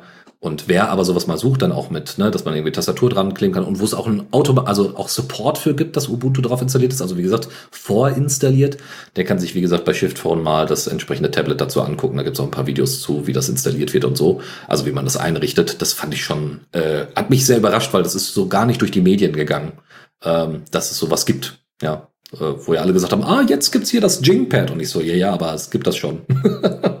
und zwar von jemand, von, von Leuten, die das deutlich besser, also und langfristiger anlegen. Okay. Ähm, weil Linux Mobile, ich war jetzt ein bisschen ruhiger da, es ist tatsächlich äh, ein, ein, ein weites Feld. Ähm, es gibt auch einen Bereich, der hörte von mir öfters mal was in der Linux Launch, allgemein, das ist der Embedded-Bereich. Und ein Thema, was ich finde, was so ein bisschen leider für mich untergegangen ist dieses Jahr, ich wünschte mir mehr davon gehört zu haben, ist Risk 5. Und zwar ist Risk 5 des, äh, der, der ein offener Instruction Set, also ein ISA, und man muss äh, für, für Prozessoren. Man muss sagen, es ist nicht ein offener Prozessor, sondern es ist quasi ein offener Standard für das Instruction Set, den ein Prozessor ausführen kann. Und das ist üblicherweise etwas gewesen, abends das klassische Beispiel, was lizenziert wurde von großen Firmen, dass die dann Prozessoren bauen durften, die dann gewisse Befehlssätze ausführen konnten. Äh, der bekannteste Befehlssatz ist irgendwie x86 von, von Intel, also dann auch alles, was dazu kommt, AMD 64 Erweiterungen, ist, ist eher so Quatsch. Ähm, und gefühlt war Risk 5, als es so durch die Medien ging, die letzten Jahre, der, der, der, der notwendige Torpedo, der uns aus den Klingen des x86 Intel Imperiums befreit und die Open Source Welt liberieren wird, hat gefühlt nicht so funktioniert, wie ich mir das erhofft habe. Ähm, es ist schön zu sehen, dass es immer mehr Firmen gibt, die diese RISC-V kompatiblen Prozessoren bauen und äh, ich glaube, Dennis, du hast sogar äh, Raspberry Pi Alternativen, hatten wir auch letzte Sendung was vorgestellt äh, mit, mit RISC-V Prozessoren. Aber ähm, Vielleicht bin ich nur zu ungeduldig. Ich glaube, in der Welt läuft alles sehr langsam. Ähm, aber ich, ich hätte mir gewünscht, dass es noch eine, eine deutlichere Bewegung dahin gibt und eine, eine Bewegung weg von x86, was nun mal durch sein Alter schon ziemlich, ziemlich viel an Altlast aufgenommen hat. Ähm, und klar, ich freue mich im Embedded-Bereich, was, was bei Coreboot und äh, da alles passiert, was wir letzte Sendung mal drüber sprechen. Aber es ist halt, ich wünschte, es hätte, wäre mehr passiert dieses Jahr. Ja, da muss ich sagen, äh, da habe ich sogar noch weniger erwartet von Risk 5. Also deswegen bin ich eher, eher positiv. Also, ne, dass wir so etwas haben wie eine Art Raspberry Pi Alternative, finde ich schon einen großen Schritt. Also natürlich ist immer schön, wenn alles schnell geht. So gar keine Frage. Ja, Man sollte ja. natürlich bei sowas auch. Aber gerade sowas Abgefahrenes wie Prozessorarchitektur, ähm, das war da inzwischen auch in einem Bereich, finde ich, es gibt noch ein weiteres kleines abgefahrenes Projekt, was wir, was jetzt auch vor kurzem rausgekommen ist, ähm, ein RISC-V-basiertes äh, Telefon. Also das sieht natürlich auch so aus, wie man sich das so vorstellt, nämlich klobig und eher äh, zum Entwickeln. Ne? Aber auch da, äh, ne, also auch mit solchen kleinen Tests, ne, sowas mal auszuprobieren ähm, äh, und solche, solche Devices einfach mal in Umlauf zu bringen, ähm, muss ich sagen, ist schon, ist schon ganz nett. Äh, Finde ich, finde ich schon ganz spannend. Und bin da mal, also ich kann mir vorstellen, äh, dass es äh, da äh, zumindest an, bei, an einigen Stellen, weil so auch ARM ist ja auch alles ziemlich beschissen, finde ich, ja. Also zumindest was den Support unter Linux teilweise angeht, ja, da hast du immer nur die separaten Implementationen und Treiber dann für, also hast ist ja alles nicht gemainlined, ja. Hast alles dann in, in Android drin, schrecklich. Und Das ich sind, hoffe, das sind ja die Firmen, die da auf ihren Implementationen sitzen und ihren Speicheradressen Genau. und sonstige Sachen. Das löst Risk ja noch nicht mal. ja, das ist stimmt, Problem. das stimmt natürlich, ja. Also das wird auch, das ist zwar schön, dass es jetzt einige für Sci-Fi, es gibt so diese, diese Boards herstellen, wo sie auch viel offen dokumentieren und wirklich diesen Gedanken weiterpflegen, aber das ist, tun sie, weil sie das tun und nicht, weil das Risk 5 ist und das ist, äh, Das stimmt, ja. hätte ich, ich weiß, was du meinst, das ist auf jeden Fall richtig. Aber vielleicht zieht es, also das ist so ein bisschen meine Hoffnung, vielleicht zieht es einfach eher dann äh, Unternehmen und Leute an, die dann da auch ein bisschen mehr rein investieren wollen und das äh, dann umso, also ich meine, damit sich so ein Prozessor tatsächlich ähm, äh, damit er genügend Support entsprechend bekommt und entsprechend genutzt wird, kann ich mir schon vorstellen, dass es umso sinnvoller ist, damit der entsprechenden Drive bekommt, das entsprechend in, in den Linux-Kernel eher zu, äh, zu übertragen. Aber ja, also das ist zumindest meine Hoffnung. Werden wir dann sehen. Okay, dann kommen wir zum letzten Thema, was jetzt äh, die Rückschau für 2020 angeht. Und das äh, wäre dann bei mir nochmal ein Thema, nämlich das Thema Matrix. Ähm, ich äh, bin sehr zu, ja, zufrieden, weiß ich noch nicht mal, aber ich, also sagen wir mal so, ich habe dieses Jahr gemerkt, wie viele Leute auf Matrix äh, gewechselt, wo, äh, gewechselt sind. Und haben natürlich, es gibt natürlich auch immer noch Probleme und so weiter und so fort, aber da möchte ich mich gar nicht so sehr drauf fokussieren. Es gibt, aber wir haben inzwischen ein, auch einen Feature-Stand erreicht bei Matrix, der ähm, würde ich jetzt behaupten, für viele Leute ausreicht. Ja? Also sicherlich gibt es immer noch Verbesserungen, was die Clients angeht. Ja, wir hatten auch immer mal wieder jetzt Probleme mit den Benachrichtigungen. Das bleibt weiterhin ein äh, schwelendes Thema. Auch Encryption-Probleme habe ich immer mal wieder jetzt äh, leider äh, kennenlernen dürfen. Also ich jetzt weniger, sondern eher andere Personen, aber gut. Ähm, trotzdem muss ich sagen, ähm, dass irgendwie der Bund beispielsweise, also die Bundeswehr, dann quasi für den Bund, für, für die Bundesregierung oder für, ja, also wie gesagt, für die öffentliche Verwaltung, jetzt den Bundmanager, äh, äh, Messenger, Bund Messenger in die, in der Beta jetzt veröffentlicht hat.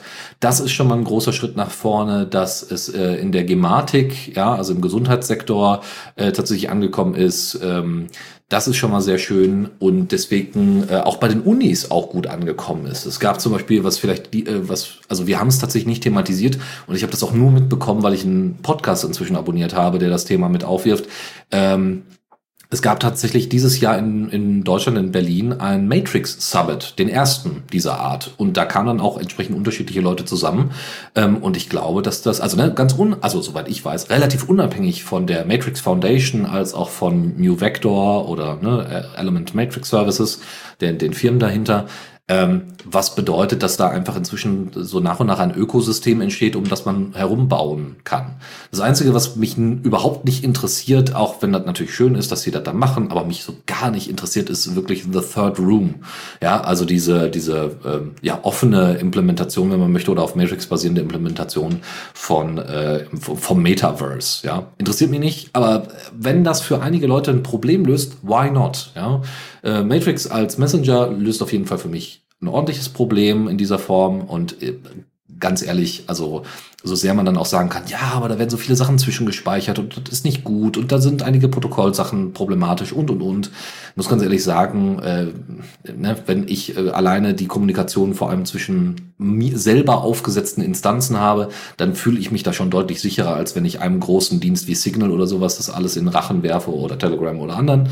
Ähm, das, das hilft schon, ja. Ähm, äh, ne, das ist ein anderer Angriffs Angriffsvektor natürlich.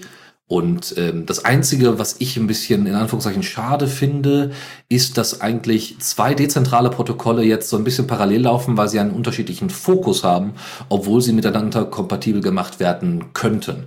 Weil Matrix ist ja grundsätzlich ein Kommunikationsprotokoll, also nicht nur ein Messenger-Protokoll und kann, wie gesagt, solche Sachen wie Third Room, aber eben halt auch Social Media theoretisch abbilden. Ja, das ist möglich durch die entsprechende Verschachtelung. Und deswegen wäre Matrix vielleicht als ja, ActivityPub-Alternative vielleicht gar nicht so die schlecht, das schlechteste Format.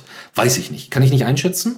Aber es wäre schön, wenn wir irgendwann äh, quasi primär ein weiteres großes Protokoll gemeinschaftlich sprechen könnten.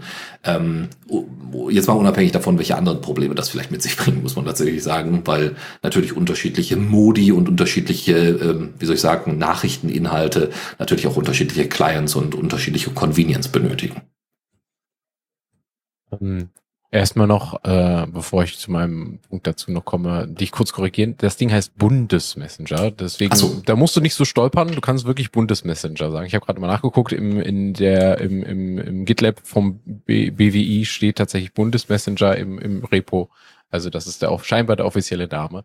Was, ich, äh, was habe ich denn die ganze Zeit gesagt? Dann? Bundmessenger. Ach so, ja, das ist natürlich Blödsinn, ja. Natürlich. Das, das, das, ja. Genau, genau, genau. Da wollte ich noch mal kurz das richtig stellen.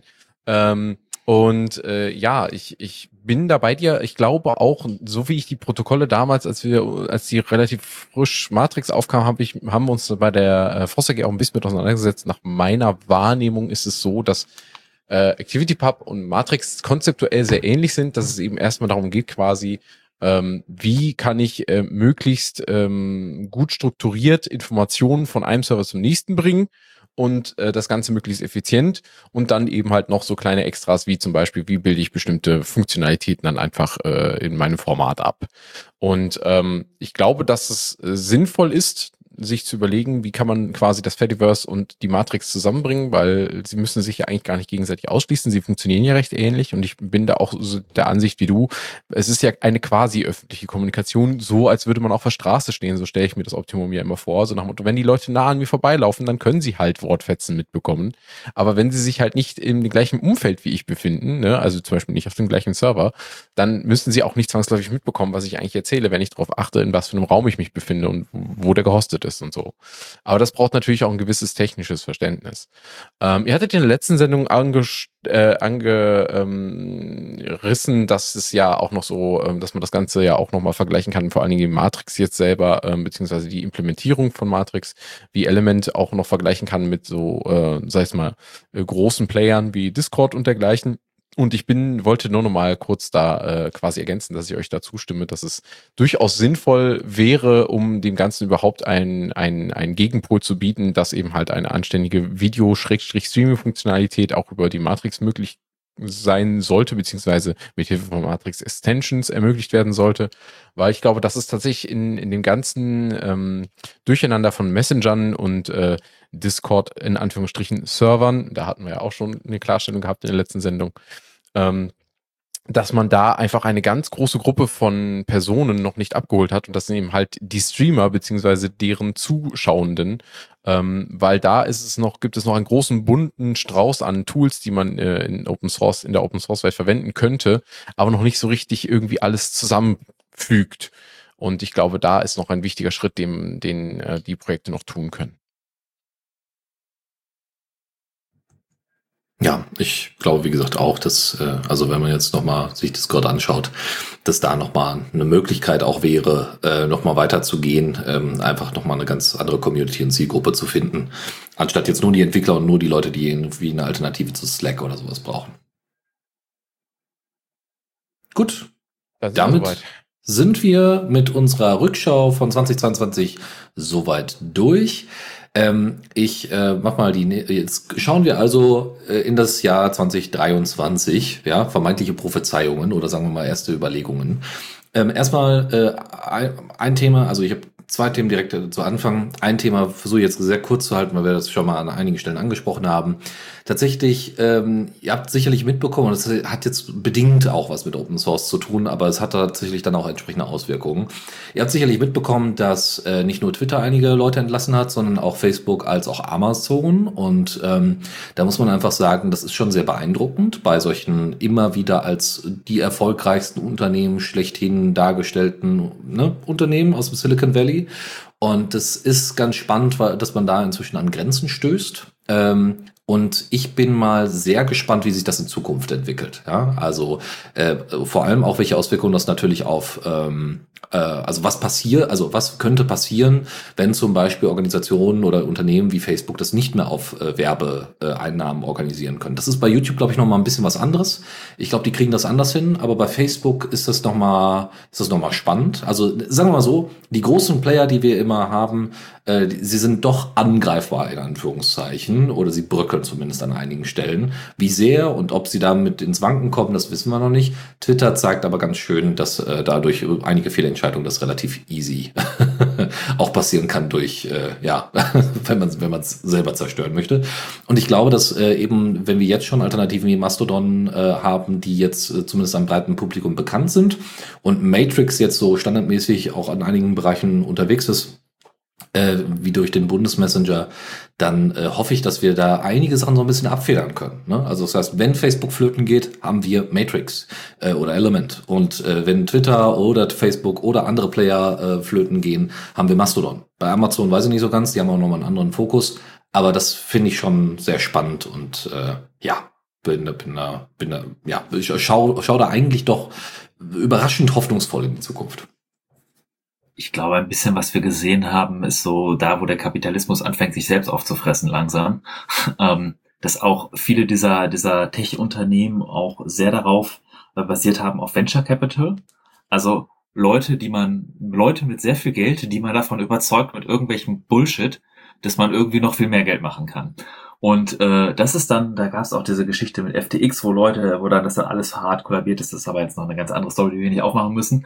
Ähm, nur es ist auch bei, bei, bei Twitter zum Beispiel der Fall gewesen, dass die Frage ist, wie viel von dem Kapital, was da reingebuttert wurde in Venture-Kapital, wie viel war davon gerechtfertigt, wie viel war einfach nur aufgeblasen und man hat geglaubt, dass Twitter so wichtig ist und deswegen ist so wichtig gemacht und dann festgestellt, dass es gar nicht so wichtig ist und wenn dann noch ein durchbeknallter äh, Milliardär vorbeikommt, der noch ganz exzentrisch ist, dann ja.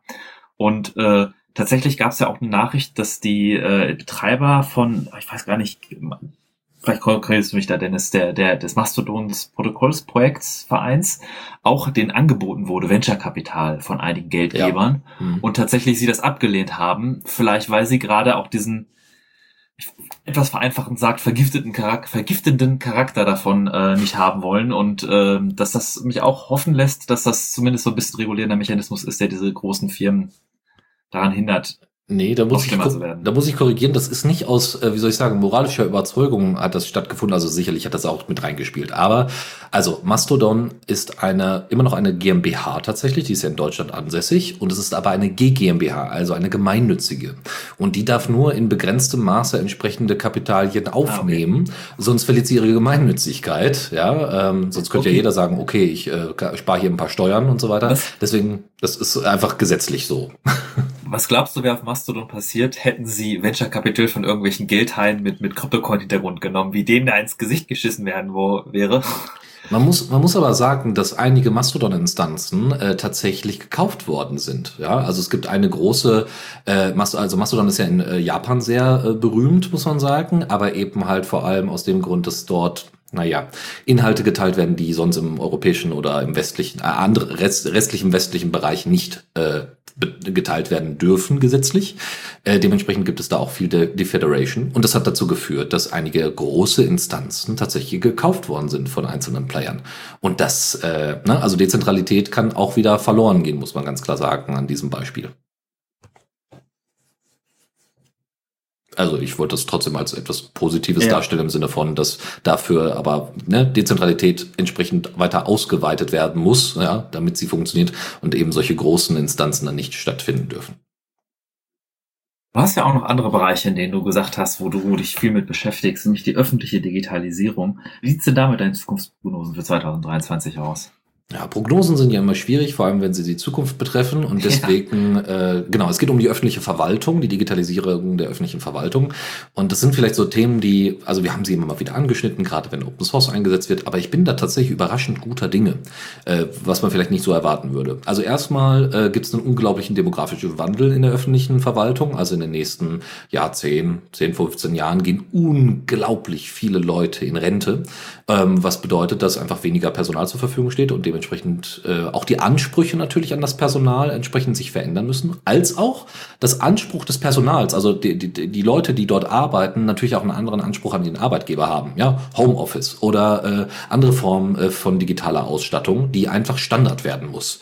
Und ich glaube, dass das alles eben, damit der öffentliche Sektor weiterhin attraktiv bleibt, solche Sachen auch mit Digitalisierung an vielen Stellen zu lösen sind. Ne? Flexible Arbeitszeiten sind halt mit Homeoffice eher möglich äh, als äh, ne, mit anderen Sachen. Und dafür muss entsprechend ausgestattet werden. Und diese Ausstattung sollte natürlich auch entsprechend, naja, äh, wie soll ich sagen, sparsam, also im Sinne von äh, nicht, nicht besonders viel Geld ausgebend sein. Und ähm, da kann Open Source natürlich eine Unterstützung darstellen. Zudem gibt es noch weitere Sachen wie das äh, Online-Zugangsgesetz, das sogenannte OZG, ähm, das eigentlich ab Anfang nächsten Jahres gelten sollte, dass ihr bestimmte Dienste einfach standardmäßig über Online also über, über äh, Online-Angebote lösen, äh, also fast ausschließlich dann sogar noch über äh, Online-Angebote lösen könnt. Also nicht Wohngeld beantragen oder was haben wir noch, äh, ummelden oder all so ein Kram, dass ihr da nicht mehr hin müsst, irgendeinen Termin äh, holen müsst oder sonstiges, sondern dass das dann auch so geht. Ne, Personalausweis vielleicht sogar da auch direkt beantragen. Ähm, diese Sachen werden zwar jetzt nicht direkt nächstes Jahr kommen, weil wahrscheinlich dieses Gesetz noch ein bisschen weitergeschoben wird, ähm, weil die, wer hätte es gedacht, die Verwaltung es dann doch nicht so schnell hingekriegt haben, sich darauf einzustellen. Aber dadurch, dass jetzt so viele Sachen, da, dadurch, dass jetzt alle erstmal ausgegangen sind, dass 2023 das kommt, gibt's einfach schon immensen Fortschritt in dem Bereich. Ne? So. Und Corona hat, muss man einfach sagen, so unschön es war, einfach unglaublich diesen Digitalisierungsdruck äh, nochmal äh, äh, noch mal, äh, hochschnellen lassen. Und auch solche An Anbieter wie Dataport, über die wir ja öfters gesprochen haben, bieten einfach ja auch schon fertige Lösungen an, die jetzt einfach nur noch übernommen werden müssen. Ne? Also es gibt einfach jetzt mehr Erfahrung und das führt dazu, dass einige Lösungen einfach standardmäßig eher übernommen werden. Beim Bund ist zwar immer noch Office 365 irgendwie ein großes Thema und ich hoffe, dass das Thema bald abgehakt ist. Ne? Also wenn jetzt hoffentlich alle, alle, alle Datenschutzbeauftragten ganz laut schreien, dass das dann auch entsprechend gehört wird. Wir werden es sehen. Ansonsten muss es mal ein paar Klagen geben. Aber ich bin mal sehr gespannt, wie gesagt, wie das in Zukunft aussieht. Aber man muss unter all den Bedingungen immer noch berücksichtigen, das ist auch ein Risiko. Ja, die elektronische Gesundheitskarte, die E-Akte, das ist auch ein Problem. Aber wenn ihr wüsstet, wie so eine Verwaltung immer noch viel mit Papier arbeitet, dann würdet, also, ne, dann ist das wirklich, ja, schwierig äh, irgendwie in Waage zu bringen, sagen wir mal. Und ich hoffe, dass sich, wie gesagt, der öffentliche Sektor auch äh, umso mehr an äh, Public Money for Public Code entsprechend orientiert und dann auch solche Projekte wie Matrix und Co. entsprechend mit Finanzierung ausstattet. Du hattest ja gerade schon wenn ich weitermachen darf, ähm, die, äh, die, die Datenschützer erwähnt. Und äh, Schutz von digitalen Persönlichkeitsrechten ist ja jetzt auch in den letzten Jahren immer stärker in den Fokus gerückt, ähm, nach der Einführung der DSGVO. Und ich bin ja selber auch, äh, wie einige von unseren ZuhörerInnen ja wissen, ähm, Datenschutzbeauftragter in meinem Unternehmen, wo ich angestellt bin. Und ähm, da ist es so, ähm, ich habe in der Vergangenheit gemischte Gefühle gehabt, was das ganze Thema betrifft, weil zum einen, natürlich gibt es immer diejenigen, die sagen, ja, der Datenschutz verhindert nur Dinge, ähm, was ja auch nicht zuletzt unser Bundesdatenschutzbeauftragter, Herr Ulrich Kälber, immer wieder versucht, ins rechte Licht zu rücken, weil es ist einfach nicht so. Es ist äh, tatsächlich einfach nur ein Regelwerk, das einem helfen kann, wenn man es dir zulässt, äh, von Anfang an Software richtig zu entwickeln und so zu bauen, dass sie nicht nur die Interessen des Entwickelnden beziehungsweise der Firma hinter der Entwicklung, sondern eben halt auch die Interessen der Nutzenden ähm, ebenso äh, respektiert. Und ähm, ich glaube aber, nachdem ich ja mich immer regelmäßig auch dann mit neuesten Nachrichten rund um den Datenschutz auseinandersetzen darf in meiner Position, ähm, muss ich sagen, habe ich einen recht positiven Blick auf die kommenden Jahre und das geht auch für 23, ähm, dass die Bemühungen der Länder rund um die DSGVO eben halt zu einem neuen Bewusstsein im Umgang mit unserem digitalen Selbst eben halt führt ähm, bei den betroffenen Unternehmen. Ähm, und ich bin der Ansicht, dass Geschäftsmodelle wie eben halt der Überwachungskapitalismus, die eben durch den Datenhandel gestützt sind, unlukrativer werden und es auch weiterhin äh, einen Negativtrend da geben wird, das dazu führen wird, dass Tools und deren Hersteller sich genauer angucken werden, wie ist unsere Software eigentlich aufgebaut, welche ähm, Modelle für deren Finanzierung haben wir eigentlich? Und können wir uns das so weiterhin leisten mit den ganzen Einschränkungen, die zum Schutz der ähm, Nutzenden eben halt eingeführt wurden. Und äh, ja, das wird zum einen zwar dazu führen, dass äh, auch, äh, sag ich mal, Big Player wie Microsoft sich nach und nach immer weiter den Gegebenheiten anpassen, denn das tun sie aktuell, wenn auch nur in sehr, sehr kleinen Schritten, um dann wieder angeschossen zu werden, Sache Motto, äh, das reicht aber noch nicht. Ähm, auf der anderen Seite wird es allerdings auch dazu führen, dass digitale Dienstleistungen einfach teurer werden. Also ähm, wir können uns nicht mehr einfach darauf verlassen, dass wir einen Minimalpreis bezahlen für und für das für die Dienstleistung, die wir in Anspruch nehmen, ähm, sondern wir werden eben halt einen unterstützenden Preis zahlen müssen, der ebenso wie man eben halt auch für andere Waren einen Preis zahlt, der in der Regel dazu dient, um diese Ware von vorne bis hinten zu finanzieren, also die Herstellung dieser Ware von vorne bis hinten zu finanzieren, äh, Löhne und alles andere inbegriffen. Und das wird bei digitalen Dienstleistungen genauso sein. Und äh, dessen sollte man sich, glaube ich, bewusst sein, dass das eine Konsequenz sein kann. Ich, ich muss eine kleine Anekdote erzählen, dass wir, äh, dass ich im Kontext von, von Kollegen, die, die dann an Daten arbeiten, seit es, die, seit es die DSGVO gibt, hin und wieder mal diese Frage kommt so, ha, dürfen wir die Daten überhaupt dafür nutzen? Und alleine schon dieses Bewusstsein, was ich da gemerkt habe, was dann jetzt bei einigen Leuten da herrscht, äh, kann ich mich nur anschließen, dass ich das eigentlich äh, eine sehr positive Entwicklung finde. Und, und ja, es macht vielleicht einige Dienste quasi, also wenn ihr nicht mehr die Daten genutzt werden können, äh, werden sie vielleicht teurer und äh, die, der eine oder andere, der vielleicht in der Firma arbeitet oder eine Firma sogar hat, wird sich dann auch beschweren darüber, über die Regeln, die einzuhalten sind. Aber ich freue mich tatsächlich auch sehr positiv, äh, wie sich das entwickelt und dass es doch einen positiven Effekt hat. Könnte stellenweise mehr sein, aber ist auf jeden Fall eine positive Entwicklung. Ja, ich hoffe auch, dass äh, irgendwie, also so blöd es klingt, aber eine gewisse, Ver also dass äh, der Datenhandel un, äh, unlukrativ wird, wenn dann irgendwann mal herausgefunden wird oder klar wird, dass tatsächlich digitale Werbung auch an vielen Stellen nicht so wahnsinnig viel bringt. Also ne, man kennt das vielleicht bei YouTube, wenn die Sachen in, eingebettet sind quasi in Videos, ist nochmal was anderes. Aber davor schalten oder danach schalten, die Leute nutzen Adblocker und so weiter. Also ist quasi die, das Sponsoring von einzelnen Videos noch die Möglichkeit und natürlich auch irgendwie noch ähm, äh, andere andere Einflussnahme, aber das, was quasi dieses Automatisierte angeht, ja, also man äh, automatisierte Werbung irgendwo einzubetten, das ist eher schwierig und da bin ich auch mal gespannt, wie sich das in Zukunft entwickeln wird. Und genau auch da merke ich die DSGVO äh, äh, ganz gut die Auswirkungen. Das ist eine schöne, schöne Entwicklung, muss man tatsächlich sagen. Auf jeden Fall. Ja, ich glaube tatsächlich, dann haben wir es geschafft, diese grob geplante, kurze, spontane Sendung so kurz und knapp äh, niederzureißen, wie wir das immer machen.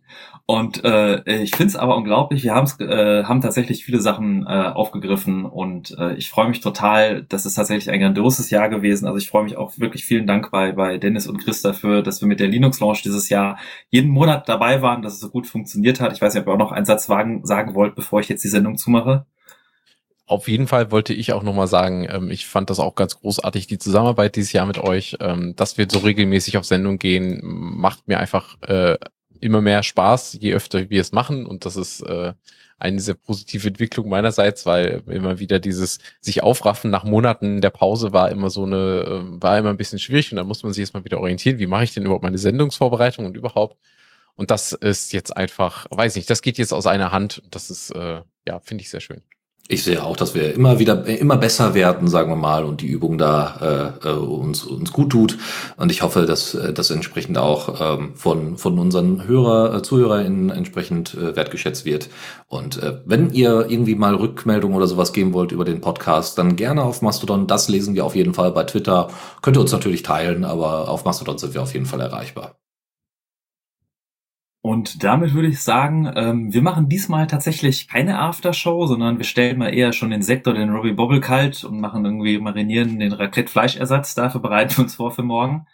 Ähm, kurz bevor wir hier zumachen und die Fenster schließen, äh, nochmal so ein paar Sachen, die ich auf den Boden gekehrt habe. Kleine Infos. Am 8. Januar, das wäre ja eigentlich unser regulärer nächster Sendetermin, äh, der fällt jetzt diesmal aus. Wir gönnen uns mal eine kurze Pause und machen dann frischer äh, Tat weiter am 12. Februar für unsere nächste Sendung. Äh, ihr könnt uns zwischendurch aber gerne schreiben an kommentar at theradius.cc per E-Mail, wenn ihr wollt, oder halt auf mastodon socialtechnics.de slash at theradiocc äh, oder halt auf, auf Twitter theradiocc oder auch an Matrix unter raute theradiocc doppelpunkt libera.chat. Und ich glaube, das Einzige, was mir jetzt noch bleibt, ist einmal das Danke sagen. Und diesmal möchte ich das Danke sagen vor allem an unsere ZuhörerInnen und alle, die uns immer dabei waren und hören und auch schreiben und auch die, die uns nicht schreiben. Ich freue mich, dass ihr alle dabei seid. Und ähm, vielleicht noch als Denkanstoß, statt Geld für Böller auszugeben, dem lokalen Tierheim was spenden. Ich wünsche euch allen einen guten Rutsch, passt bitte auf euch auf und wir sehen uns auch wieder im Jahr 2023 und wir freuen uns mit euch wieder über Open Source und Linux zu reden. Macht's gut. Bis bald. Bis demnächst.